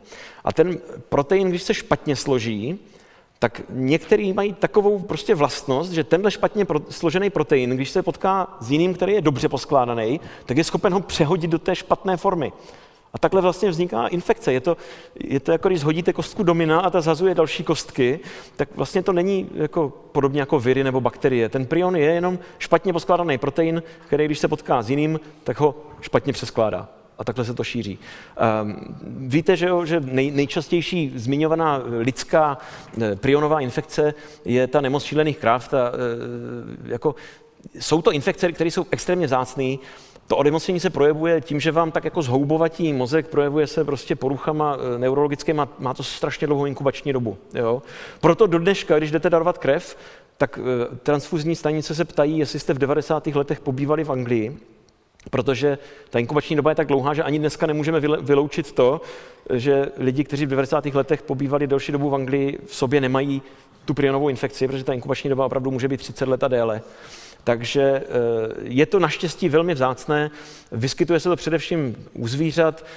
Často zase za to můžeme my, protože pokud krmíte zvířata mozky jiných zvířat, tak se nemůžete divit, ale je to, eh, je to věc, která není jako snadno přenositelná, to nechytnete podobně jako eh, prostě spalničky od druhého. Jo? To, ty priony se přenáší tím, že ten protein se musí dostat do toho organismu a pokud byste ho pozřeli, že jo, tak proteiny zde naturujeme v žaludku a v trávicím traktu, takže to není infekce, která by byla snadno přenositelná. Ale může se to stát, může se to stát a e, těch případů bylo popsaných i v České republice byly případy, že jo, tady toho, té Krojsel choroby. Ona může vzniknout spontánně anebo nákazou, e, ale je to, je to extrémně vzácný. Já pamatuju jednoho pacienta u nás, který to měl. A ty projevy jsou různý podle toho, která část toho mozku je prostě postižená. No, projevuje se to neurodegenerativním onemocněním. Pak tam byla ještě otázka na ty nežádoucí účinky. Nejčastější nežádoucí účinky při léčbě antibiotiky jsou to, že zabijete ty dobré bakterie. Že jo? To je jako potřeba říct, že bakterie, to říká vždycky náš eh, bývalý děkan Milan Kolář, náš eh, šéf mikrobiologie, vždycky říká, že bakterie jsou naši kamarádi. Že jo? A je to velká pravda. Eh, vy v sobě máte několik kilo bakterií v zažívacím traktu a dneska víme víc a víc, jak jsou pro nás důležitý. Mimochodem, kdybyste vzali veškerý koronavirus na světě a dali ho na jedno místo, tak bude vážit, odhaduje se, kilo. Jo? Všechen koronavirus teďka, co mají všichni na světě, tak by vážil asi kilo. A vy v sobě máte prostě 3 kila bakterií. Jo? Takže bakterie v sobě máme, jednu dobu se tvrdilo, že jich v sobě máme víc, než máme vlastních buněk, to asi úplně pravda není, ale máme jich hrozně moc a dělají spoustu užitečných věcí. A nejčastější nežádoucí účinek je, že prostě máte tu virovou bronchitidu, vezmete si antibiotika a vymlátíte si ty bakterie v tom střevě a pak vám tam přeroste něco, co tam nechcete a máte průjem. Jo? Záleží na tom, co to je za antibiotikum. Ty peniciliny jsou extrémně dobře snášený. Proto mě vždycky trhá žít, když vidím, že nějaký pacient se streptokokovou tonzilitidou, která v 99% případů se dá vyléčit tím obyčejným penicilinem, tím Flemingovým, dostane nějaký širokospektrý antibiotika úplně zbytečně, když víme, že to jde léčit. Penicilin, přestože má skoro 100 let, je jedno z nejlépe snášených antibiotik vůbec a pokud můžete být léčení penicilinem, tak byste měli být rádi a ne si stěžovat, že, že, že jste si nezasloužili něco lepšího. Jo? To nejlepší je e, dostat ten obyčejný penicilin ale jsou antibiotika, eh, které dělají jako mnohem závažnější věci. Ty, ty nemocniční antibiotika, které používáme na ty těžké infekce, ničí ledviny. Máme antibiotika, které jsou eh, výrazně nefrotoxické. Jsou pacient, eh, ten, strep, ten streptomycin, který jako první přišel na tu tuberkulózu, že jo, na tu léčbu, tak ten potom ohluchnete. Jo? Takže jako těch nežádoucích účinků je spousta. Um, Předávkování záleží na tom, čím se předávkujete. Říkám zase penicilin extrémně bezpečný. A nejčastější nežádoucí účinky toho necíleného použití příliš širokospektrého je to, že si prostě vybijete tu přirozenou floru a pak máte vaginální mykózy nebo ty střevní dysmikrobie nebo, nebo i kandidózy. Obecně platí, že čím uší spektrum to antibiotikum má, tím je lepší. Jo? Jako ty, ty širokospektré antibiotika jsou prostě kobercový nálet A to je důležité v okamžiku, kdy vy nevíte, co tomu pacientovi je. Tam hodíte něco, co zabije všecko. Ale v okamžiku, kdy už víte, co mu je, tak je lepší jít chirurgicky přesně, dát to antibiotikum, který zabíjí jenom tu jednu bakterii. Takže augmentin, který je, to byl tam v tom grafu, že ten augmentin, tam byla prostě ta třetina všech antibiotik v České republice, jako amoxicillin. Skoro nikdy není potřeba. Drtivá většina těch infekcí by šla vylečit tím amoxicillinem samotným, bez toho inhibitoru. Ale prostě jsme si nějak zvykli, že to je antibiotikum na všecko. Takže ty nežádoucí účinky eh, jsou odvislí od toho, co použijete, ale všechny antibiotika mají jako nežádoucí účinek to, že si vybijete ty bakterie, které ve skutečnosti chcete mít. Jo. Mimochodem antibiotika a alkohol, eh, navzdory oblíbeném jaksi rozšířené pověře, že na antibiotika se nesmí pít, alkohol drtivé většině antibiotik nevadí. Pokud máte metronidazol, tak se pozvracíte po alkoholu ale drtivá většina antibiotik alkohol jako vůbec neřeší, ale když jste nemocní a potřebujete antibiotika, tak nemáte chlastat, protože alkohol je imunosupresivní a vy máte ležet a odpočívat a nebo nebrat antibiotika, ale pít na antibiotika je z principu špatně, protože pokud máte antibiotika, tak byste neměli být ve stavu, kdy jste schopni pít alkohol. Ale není to tak, že vám explodují játra. E, jsou asi tři antibiotika, po kterých, když se napijete, tak se pozvracíte. Jedním z nich je ten metronidazol a zbytek je hodně vzácný. Takže není to taková e, jako hrůza ta kombinace, ale obecně to pacientům moc nevymlouváme, protože nemají, nemají co pít, když jsou nemocní. Ale ono se to pak stane, eh, na svatbě prostě se tam bojí připít, protože bere antibiotika, tak to můžete. Ale nechoďte na, na svatbu, pokud to není vaše svatba, tak tam nechoďte, když jste nemocní. Dobrý, no. Ještě nějaká otázka? Tak, nesu mikrofon.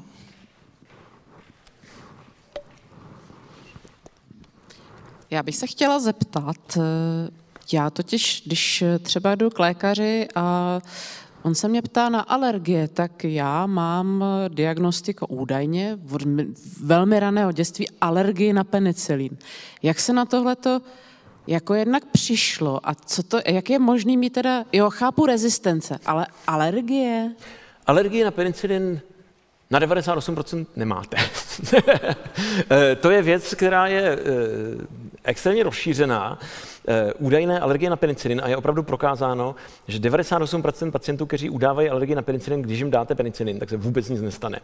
A většinou to vznikne tak, že to dítě se potom pozvrací, nebo má ten průjem. A třeba se i někde napíše, jako, že nesnáší penicilin, pak to někdo přepíše, jako, že je alergický a už to jede. Jo? Čili Eh, tady ty pseudoalergie jsou reálný problém a eh, kolega u nás v nemocnici, který dělá na jednom z našich oddělení intenzivní péče, mi říkal, že už 20 let ignoruje všechny alergie na penicilin a nikdy se nic nestalo. Ale oni jsou na to i studie, Italové to hodnotili, eh, i, i v Americe se dělala studie, kdy opravdu vzali lidi, kteří měli prokáz, eh, jakože doku, zdokumentovanou alergii na penicilin eh, ve své zdravotnické dokumentaci, pod dohledem jim podali penicilin, nikdo neměl reakci, nikdo. Jo. A vzniká to typicky tak, já to, já to s oblibou, když to ten pacient řekne, že je alergický na penicilin, tak, vám, tak říkám, a co se vám stalo? Mně bylo zlé, já jsem se pozvracel, já jsem měl průjem, nebo se dozvíte, že měl jako teenager angínu, dostal augmentin a pak se osypal, což typicky měl mononukleózu, neměl dostat antibiotika, určitě ne amoxicillin a je to ta vyrážka, která není alergická, kdy se ten pacient osype e, asi týden po nasazení té léčby, protože u mononukleózy, která se neléčí antibiotiky, vzniká imunitní reakcí taková vyrážka, která vypadá jako alergická, ale není. Takže drtivá většina těch lidí, kteří tvrdí, že jsou alergičtí na penicilin, není, ale ono to má reálný dopady v tom, že když vám přijde pacient, který má v anamnéze uvedeno, že je alergický na penicilin, tak pokud je to ambulantní pacient, který posíláte domů, tak je otázka, co si troufnete, netroufnete. A vede to k tomu, že tyhle lidi jsou pak léčeni jako dražšími, toxičtějšími antibiotiky, které navíc tvoří víc té rezistence. Takže oni přijdou s tím, že jsou alergičtí na ten amoxicillin, přestože se osypali při té mononukleóze a žádnou alergii nemají a odchází domů s tím fluorochinolonem, který prostě je špatně. Jo? Čili ty pseudoalergie mají reálný dopad v tom, že to tlačí tu léčbu do těch dražších a toxičtějších a méně výhodných antibiotik. Ale to je zase jako kdyby naše selhání v tom, že špatně bereme ty anamnézy. Je potřeba se víc ptát a e, v nemocnici je to jednoduchý, e, prostě to risknete a ono se nic nestane. A v nejhorším ho máte pod dozorem, tak ho zaléčíte. Ale je to věc, která se reálně řeší a která se studuje, protože je to tak rozšířený, že to začíná komplikovat tu léčbu. Jo, jo. To je dobrý dotaz, děkuji. Já bych se chtěl zeptat, asi před rokem a půl jsem se na Českém rozhlasu setkal s názorem, nějaká vědkyně to říkala, bohužel jméno si nepamatuju, že e, antibiotika není dobré dobírat úplně do konce, ale pouze do půlky, protože pokud je dobereme do konce, stejně nezabijeme všechny bakterie, ale vypěstujeme si takový ty nejodolnější, který nás potom... To je dobrá poznámka, to jsem chtěl zmínit a zmínil. Děkuji za připomenutí. Otázka toho, jak dlouho je potřeba brát antibiotika. A že jo, kdo to sleduje, tak víte, že prostě ono se to kivadlo vždycky houpe z jednoho extrému do druhého. E, zase, když já jsem byl ve škole, tak prostě dobrat antibiotika, jinak e, to. Dneska je ten příklon k mnohem kratší délce léčby a ono je potřeba zase rozlišovat. Jo. Když máte zápal plic bakteriální, máte tam třeba toho streptokoka. A jste jinak zdravý člověk, který má svůj vlastní imunitní systém, tak dneska víme, že tři dny toho amoxicilinu stačí.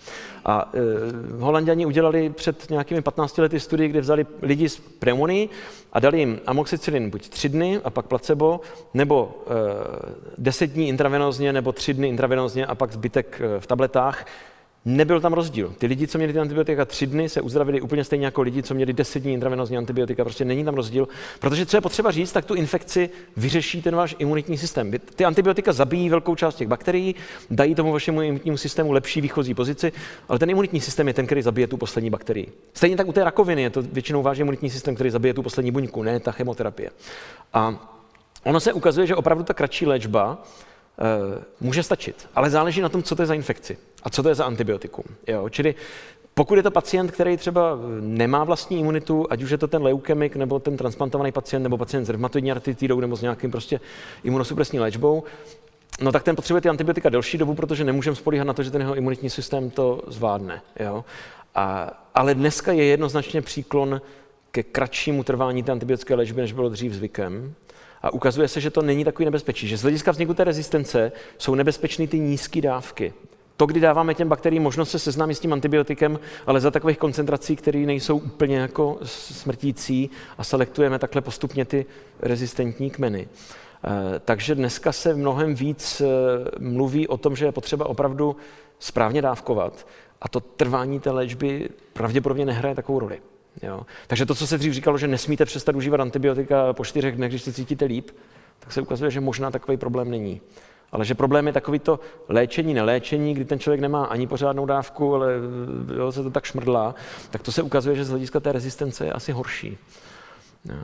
Ale je to, je to otázka, která ono prostě mm, jako, jako všude ta, ty, ty názory se vyvíjí a velmi často eh, se to prostě, jako pravda bude někde uprostřed, jsou infekce, které určitě stojí za to přeleč. Když máte toho streptokoka a nedolečíte to úplně, tak se může stát, že budete mít prostě postižení, revmatické postižení chlopní. Jo? Jakože jsou infekce, které hrozí ještě jinýma komplikacemi, než jenom tím, že umřete na tu infekci. Takže zrovna toho streptokoka je asi dobrý doléčit opravdu jako pořádně, ale ukazuje se třeba i u těch těžce nemocných pacientů nemocničních, že tři, ty první tři dny jsou to, co rozhodne. Když to nezabere za ty první tři dny, tak to pravděpodobně nezabere vůbec. A když to skončíte po třech dnech tu léčbu, tak většinou to stačilo a vylečíte toho člověka. Ale jsou z toho výjimky samozřejmě. Ale ta délka, neřekl bych, že stačí polovina, to je strašně jako zjednodušující, ale ukazuje se, že prostě na některé infekce, však tam jste viděli, že penicillin léčí kapavku za 4 hodiny, Kapavka se dá fakt vylečit jednou dávkou. Jo? Jsou infekce, které vylečíte jednou dávkou antibiotik. Močové infekce pravděpodobně se dají docela slušně vylečit takový ty nekomplikovaný poměrně krátkou léčbou. Jo. Záleží, záleží, co léčíte a co tam je za bakterii. V okamžiku, kdy je tam nějaká ta bakterie, která vytváří ten biofilm, drží se tam, tak, nebo máte infikovaný třeba obratel, to se léčí třeba klidně 3-4 měsíce antibiotik. Jo. Infekce kloubů, ti lidi užívají dávku, normální terapeutickou dávku antibiotika třeba dva měsíce v kuse. Jo, takže prostě záleží na tom, co to je za infekci. Kapavka, jedna tableta, infekce páteře, klidně tři měsíce léčby v kuse. Tuberkulóza se léčí rok, že jo?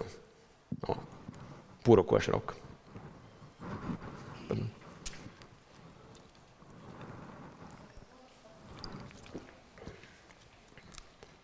Jsem kecal tak dlouho, že se Vypl Eh, mikrofon. Já jsem se chtěl zeptat, eh, popisujete tady takový ty nejběžnější, nejznámější infekce a, a to, co asi všichni známe, co jsme někdy měli. Ale já jsem měl jednou v pubertě takovou zvláštní, nevím jestli infekci s něcem asi málo uvařený kuře a pak jsem měl, mě strašně svědělo celé tělo, kůže, pořád jsem se drbal, po pár dnech jsem s tím šel k doktorce a ta říkala, že to bylo asi nějaká bakterie, něco z toho kuřete, dostal jsem antibiotika, nevím jaký a, a odešlo to, ale pořád eh, jako by mě vrtá hlavou od té doby, co to mohlo být za infekci, která by se takhle projevovala, že mě prostě Některý- svědělo tělo. Některé bakterie produkují histamin. Jo, histamin je te- ten, ten působek, který způsobuje svědění. Dokonce 90% histaminu, eh, pardon, eh, histamin produkují taky produkují serotonin, který taky dělá svědění. 90% serotoninu ve vašem těle tvoří bakterie eh, ve střevech. Čili je možné, že to byla nějaká infekce, která působ, vytvářela tady tyhle ty, jako působky, které třeba způsobí to svědění. Mohl to být, jako jestli, jestli to byla bakteriální infekce, Stejně tak paraziti můžou dělat, že tady tohle, kde vzniká ta, ta, ta histaminová reakce.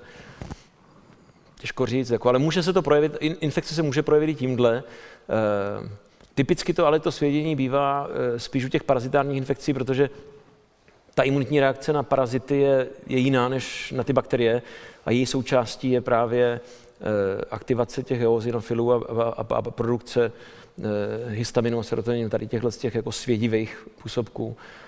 Ale je to možné, protože jako při té aktivaci toho imunitního systému a boji s těma bakteriemi se, se uvolňuje lecos a může to vyvolat i svědění. Typicky to ale to svědění patří spíš k ale tak jako, že jo, kožní infekce svědí běžně i bakteriální, ale při střevní infekci může to být prostě jako reakce na to, co se vstřebávalo z toho střeva během, během té, té infekce samotné. Jo, že, že ta bakterie tam produkovala něco, co ten organismus vyhodnotil jako, jako eh, cizí eh, alergen, na který takhle zareagoval.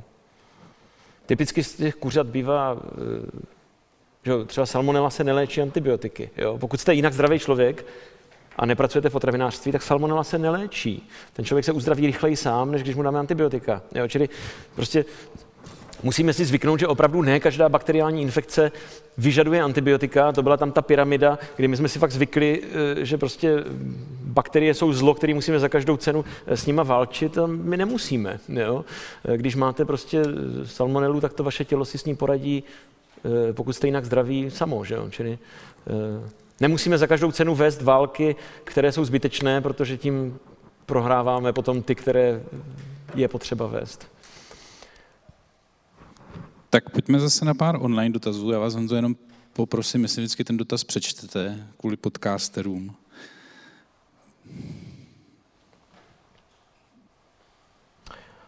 Uh, jo, jo, uh, menší, no.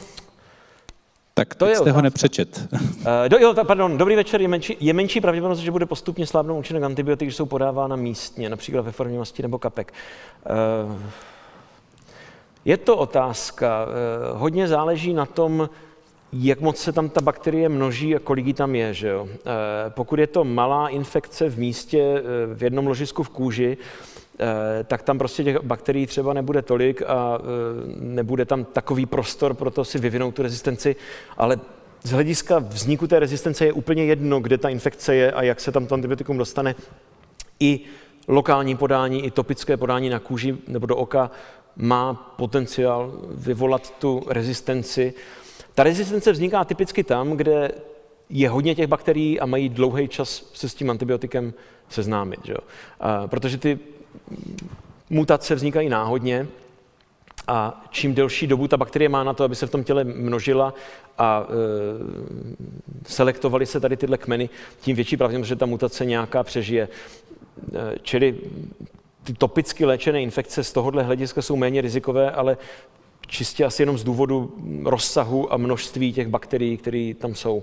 Z hlediska eh, jaksi mechanismu, eh, klidně i při mazání framikoinem může prostě vzniknout rezistentní kmen, když budete mít smůlu, tak tam prostě některá rezistentní bakterie se namnoží a, a může se eh, může převážit, ale většinou ten problém vzniká při té, při té systémové expozici.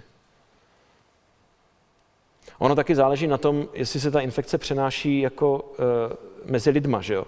Protože pokud je to infekce, která se běžně nepřenáší z člověka na člověka, tak i když ve vás vznikne ten rezistentní kmen, tak je menší riziko, že ho předáte dál. Tady ty pseudomonády a klepsiely právě, eh, na které to další otázka, jestli máme další možnosti eh, u těch rezistentních na kolistin. Problém těchto bakterií je, že jsou schopny přežívat mimo ten organismus toho hostitele, takže když tam je jeden pacient s eh, rezistentním pseudomonádou, tak se může stát, že tu infekci prostě dostane další pacient. Ale jsou bakterie, které jako nepřežívají mimo organismus tak dlouho, aby byl problém přenos eh, z člověka na člověka. Eh, takže ono hodně záleží i na tom vektoru toho, toho přenosu. U těch multirezistentních kmenů Kolistin je starý antibiotikum, jak tam byla ta časová osa, tak kolistin je tam hodně hluboko eh, v těch 50. Eh, 40. letech. Eh, kolistin je takový naše ultimum refugium, když jako na tu pseudomonádu nic nefunguje, tak máme ještě kolistin. Pokud tam bakterie je rezistentní na všecko, tak se dá všecko v co nejvyšší dávce to jde. A doufáme, že tahle kombinace něco udělá a že ten pacient získá dost času na to, aby se s tím nějak popral ale jako ono hodně záleží taky na tom, kde ta infekce je. Často to bývají infekce právě těch invazivních vstupů, ty zaintubovaní pacienti, ten nejrizikovější, ty ventilátorové pneumonie, infikovaný katetry. Takže když ten pacient má nějakou takovou infekci, tak se z něho všechno vytáhne, vymění se to za čistý. Eh, jo, je snaha nějakým způsobem eliminovat ty, ty biofilmy na těch cizích materiálech, ale eh, ty možnosti léčby momentálně eh, u těch panrezistentních bakterií, které jsou rezistentní na všecko, spočívají v tom, že se jim dá všechno v co nejvyšší dávce, to jde, co ještě zvládnou. A uh, ono to není on-off? Jako ta rezistence nemusí být všechno nebo nic. Ty bakterie třeba jsou jenom méně citlivé, takže pořád má smysl dát vyšší dávku, ono to aspoň něco udělá. Jo? Ono to není všechno nebo nic, takže eh, když ta bakterie je rezistentní, tak to třeba znamená, že reaguje hůř, ale přece jenom trošku reaguje. Eh, takže ty lidi potom léčíme co nejvíc to jde a doufáme, že aspoň to málo, eh, co to udělá, tak, tak bude tím, co převáží tu, tu váhu ke směru, ke směru uzdravení. No. Ale problém těch nových antibiotik je, že skoro všechny ty nové antibiotika jsou na ty gram pozitivní bakterie, to jsou ty stafilokoky a podobně. A e, málo antibiotik nových je na ty gram negativní, to jsou ty naše nemocniční. Takže e, když máte dneska toho meticilin rezistentního stafilokoka, tak máte spoustu možností léčby, to tam byl ten linezolid a spol, ale na ty gram negativní bakterie, které jsou složitější, e, tak na ty těch léků není tolik. Kdyby lidi přestali používat antibiotika, začala by být účinná? Začala. Ehm, ta bakterie, když si vygeneruje nějakou tu genetickou výbavu, kterou je schopna být rezistentní, tak pokud ji nepotřebuje, tak ona ji může časem ztratit. Ale ona není pod nějakým akutním tlakem o to přijít, ale ehm, je příklad třeba chloramfenikolu. Chloramfenikol je starý antibiotikum, hodně toxický, který se roky nepoužívalo vůbec, protože byly lepší. A dneska máme lidi, kteří zase mají ty polyrezistentní e, kmeny a zjistili jsme, že ta rezistence na chloramfenikol mezi tím zmizela za tu dobu, co jsme ho nepoužívali. Takže jde to.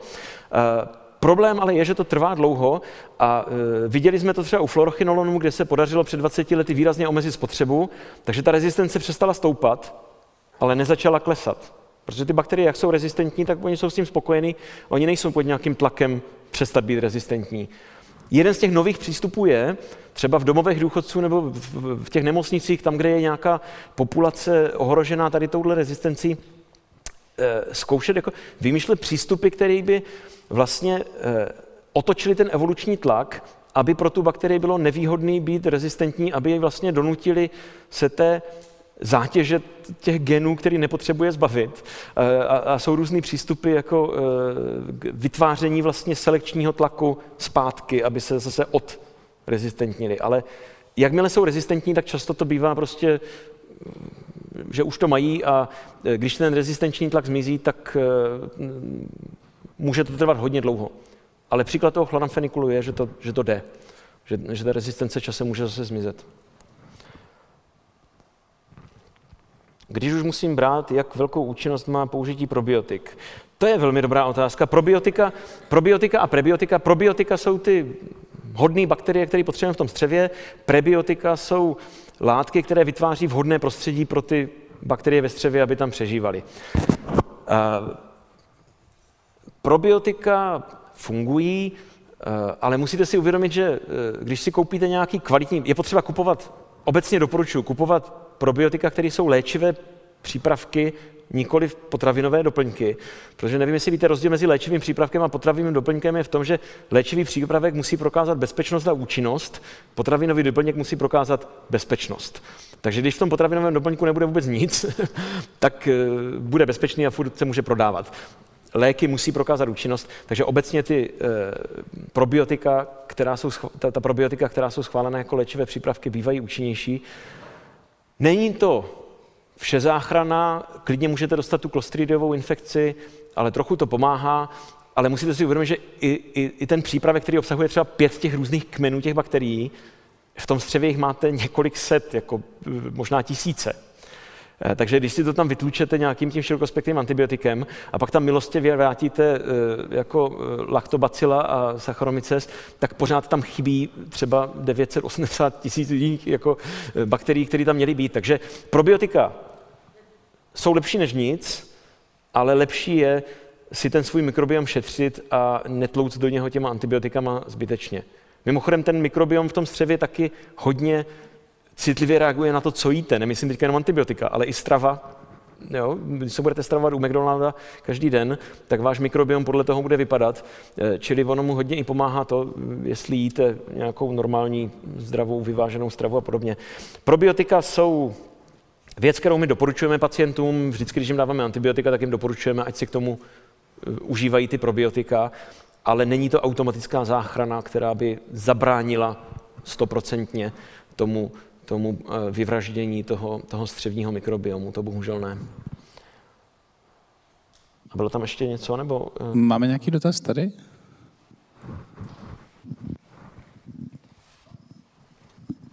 Já bych ještě navázal na ty probiotika. Eh, co říkáte na pravidelné užívání kefíru?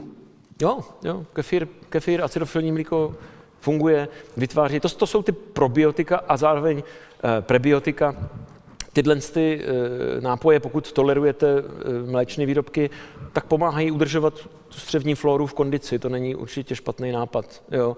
Stejně tak eh, vláknina a, a nějaká jako rozumná strava zbytková vytváří podmínky v tom střevě, na který je to střevo stavěný a na který je ten mikrobiom zvyklý.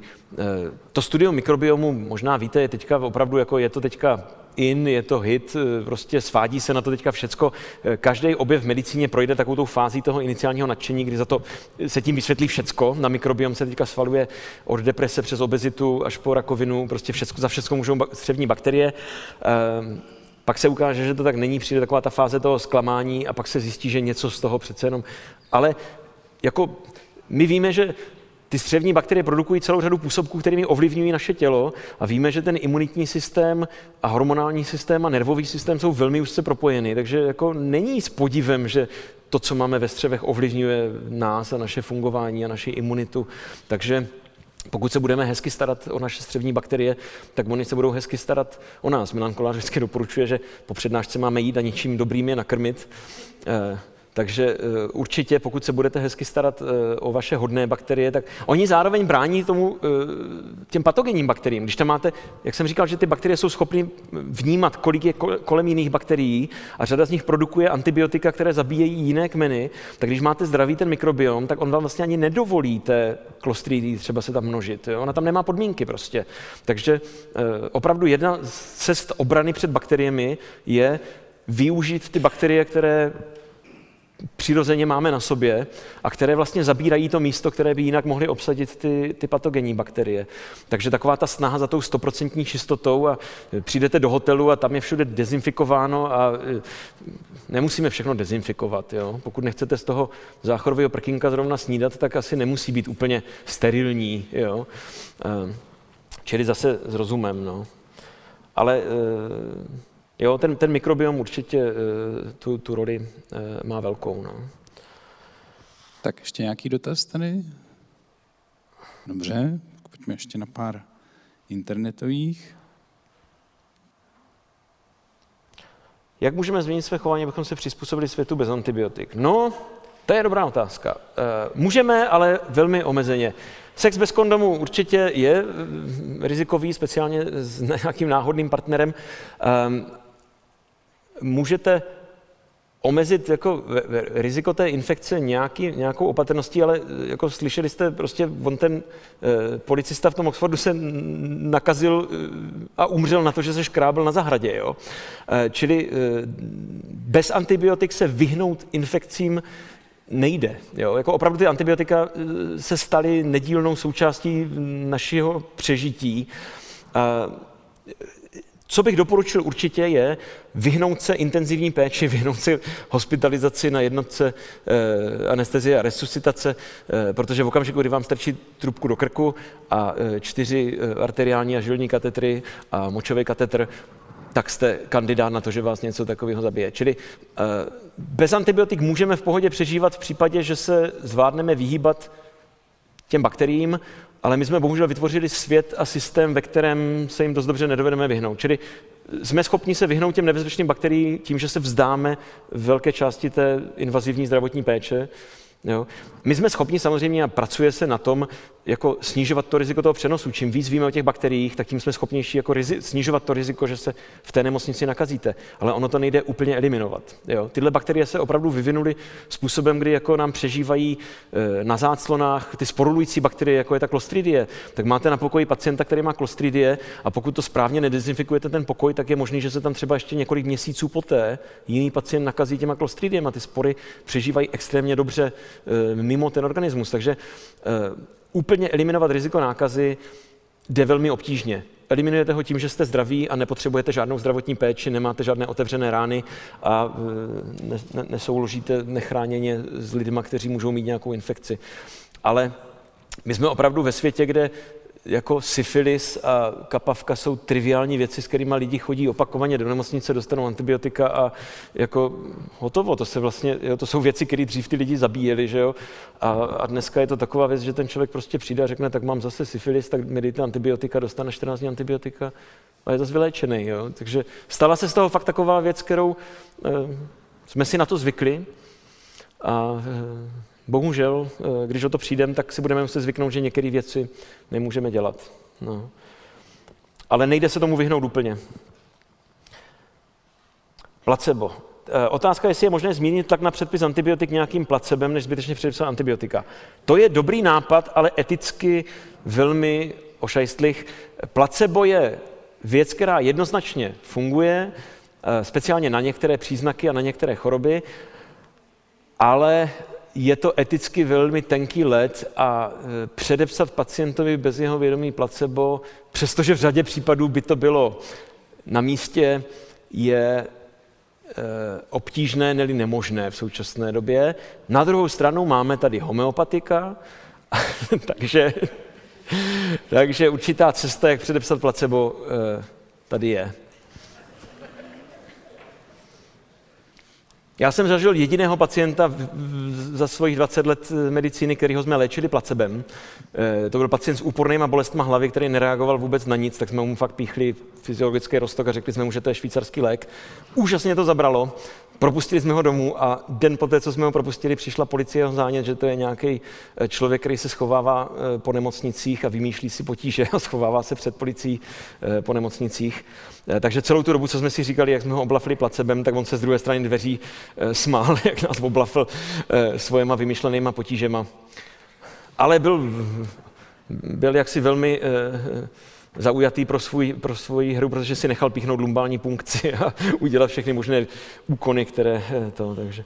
Ale placebo je eh, bohužel nebo bohu dík jako eticky eh, problematický, ne, nemůžeme pacientům lhát. No.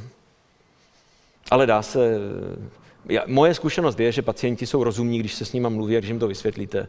Já většinou těm pacientům řeknu, že když dostanou antibiotika, tak jim to nijak nepomůže, akorát se z toho s proměnutím poserou a oni většinou uznají, že to zkusí bez toho.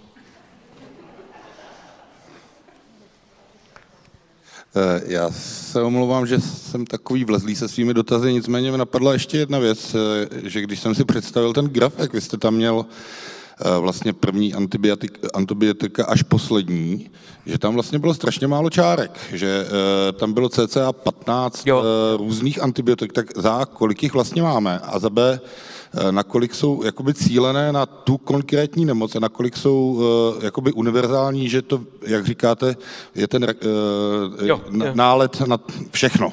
Jo, to, dě- děkuji za tu otázku. Já jsem to nezmínil, tam byli samozřejmě jenom vybraný mm, zástupci těch skupin. Jo. Třeba samotný ty, ty cefalosporiny, eh, co, co je objevil ten, ten italský eh, pan profesor, tak to je třída, která má dneska určitě přes 100 zástupců. Ne všechny se používají v, jako v běžné praxi, ale jako desítky běžně používaných antibiotik, však jste viděli ten koláčový graf, kde byly jenom ty nepoužívanější a pak tam byly ty eh, čárečky těch, těch málo používaných. Tam jsou eh, jako de- desítky látek, které máme na trhu, stovky antibiotik existují, které byly objeveny, které už třeba nejsou na trhu nebo se eh, nepoužívají v humánní medicíně a jsou třeba ve veterinární medicíně. Čili těch látek je hrozně moc. Problém je, že eh, je hrozně moc látek, které ale mají šest mechanismů účinku a eh, šest mecha- nebo prostě pár mechanismů rezistence a když ta bakterie si vytvoří tu efluxní pumpu, kterou to antibiotikum pumpuje ven, tak ona je schopna se takhle bránit třeba celé té třídě těch antibiotik. Jo? Čili problém je v tom, že je hezký, že máme eh, čtyři aminoglykozidy, ale pokud ta rezistence je eh, skřížená, tak je jedno, kolik jich máme a rezistence je prostě rezistence a přijdeme o celou tu třídu. Ta otázka na to, kolik z nich je těch širokospektrých a kolik je těch, eh, těch, těch úzce zaměřených, hodně je jich, eh, já nevím, jestli víte, existují takovýto základní rozdělení bakterií na gram pozitivní, gram negativní, to, to eh, určuje, jakou mají tu stěnu. Gram negativní bakterie mají složitější stěnu, je těžší pro to antibiotikum se dostat k něčemu užitečnému, co by mohli inhibovat nebo, nebo kde by mohli škodit. Takže ty gram negativní bakterie obecně jsou obtížněji léčitelné. Máme antibiotika, které působí třeba jenom na gram pozitivní nebo jenom na gram negativní bakterie, pak máme antibiotika, které působí na obojí e, třídy. Pak jsou bakterie, které nemají bakteriální stěnu, jako jsou třeba chlamydie nebo e, mykoplazma nebo rikecie, které dělají e, prostě různé infekce.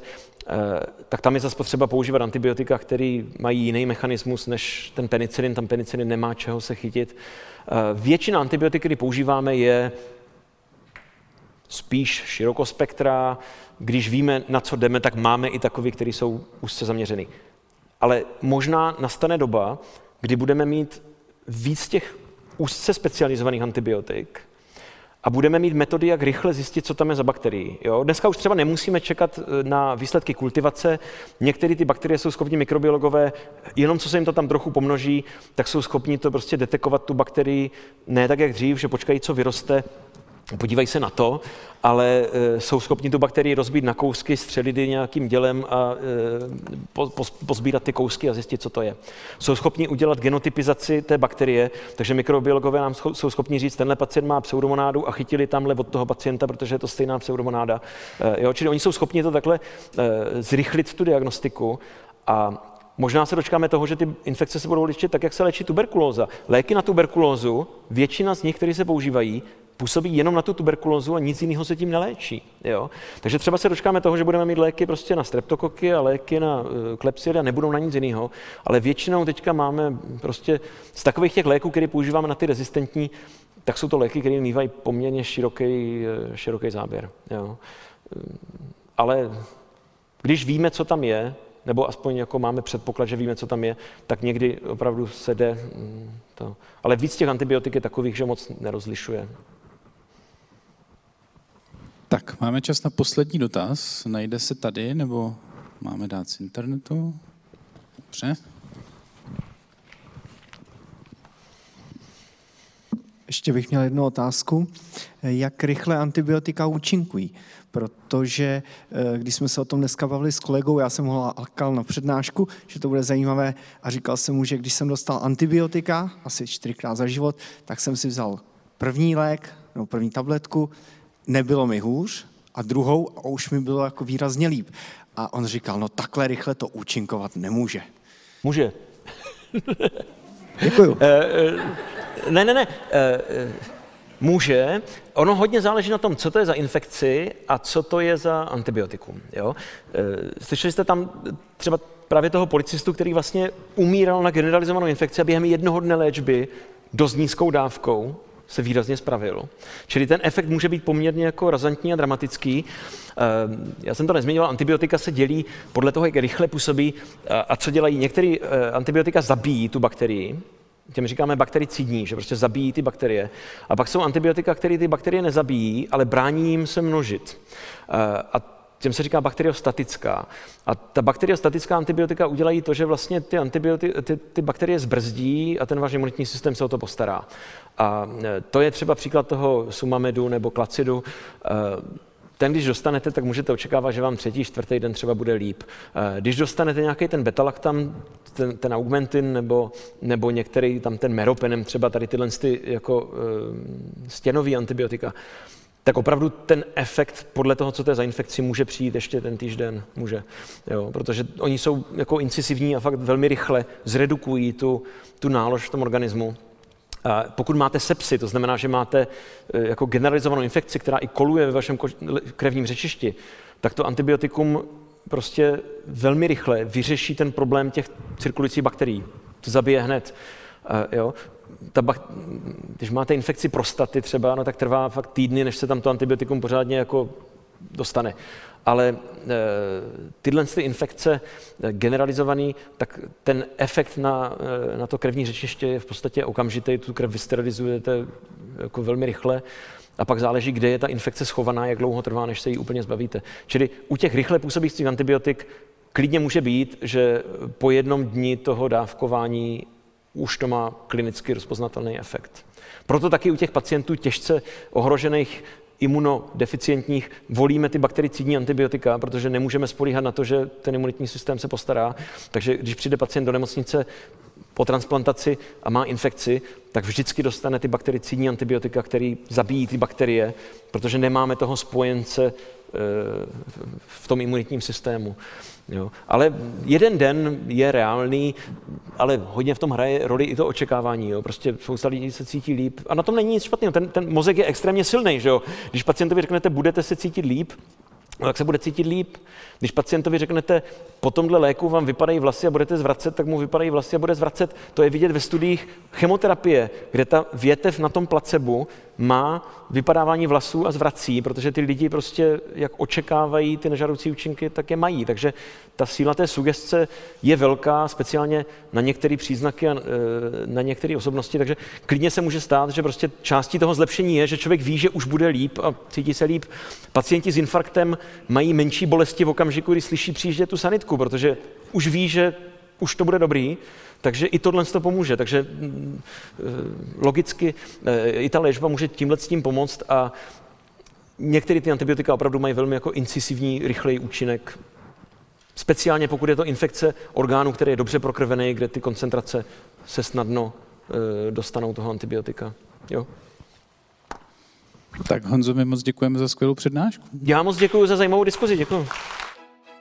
A to je z dnešního večera všechno, milí posluchači. Příště si s biochemikem Janem Konvalinkou zblízka prohlédneme lesk a bídu moderní vědy, ale ještě než dnes zamíříte ke dveřím posluchárny, mám na srdci tři věci, které byste určitě měli vědět, pokud se vám dnešní podcast líbil.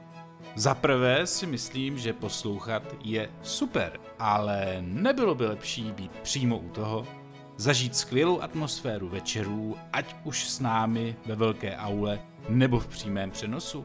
Mít možnost položit otázku do závěrečné diskuze a potkat stejně postižené jedince?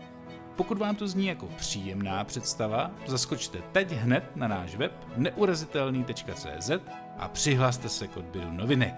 Díky nim se o všech našich akcích dozvíte s předstihem a všechno to, co znáte z našich podcastů, si budete moci vychutnat naživo. Budu se těšit. Za druhé, když už jsem zmínil naše podcasty v množném čísle, rád bych vás pozval i k poslechu našeho druhého počinu, totiž rozhovorů u stolu pro tři.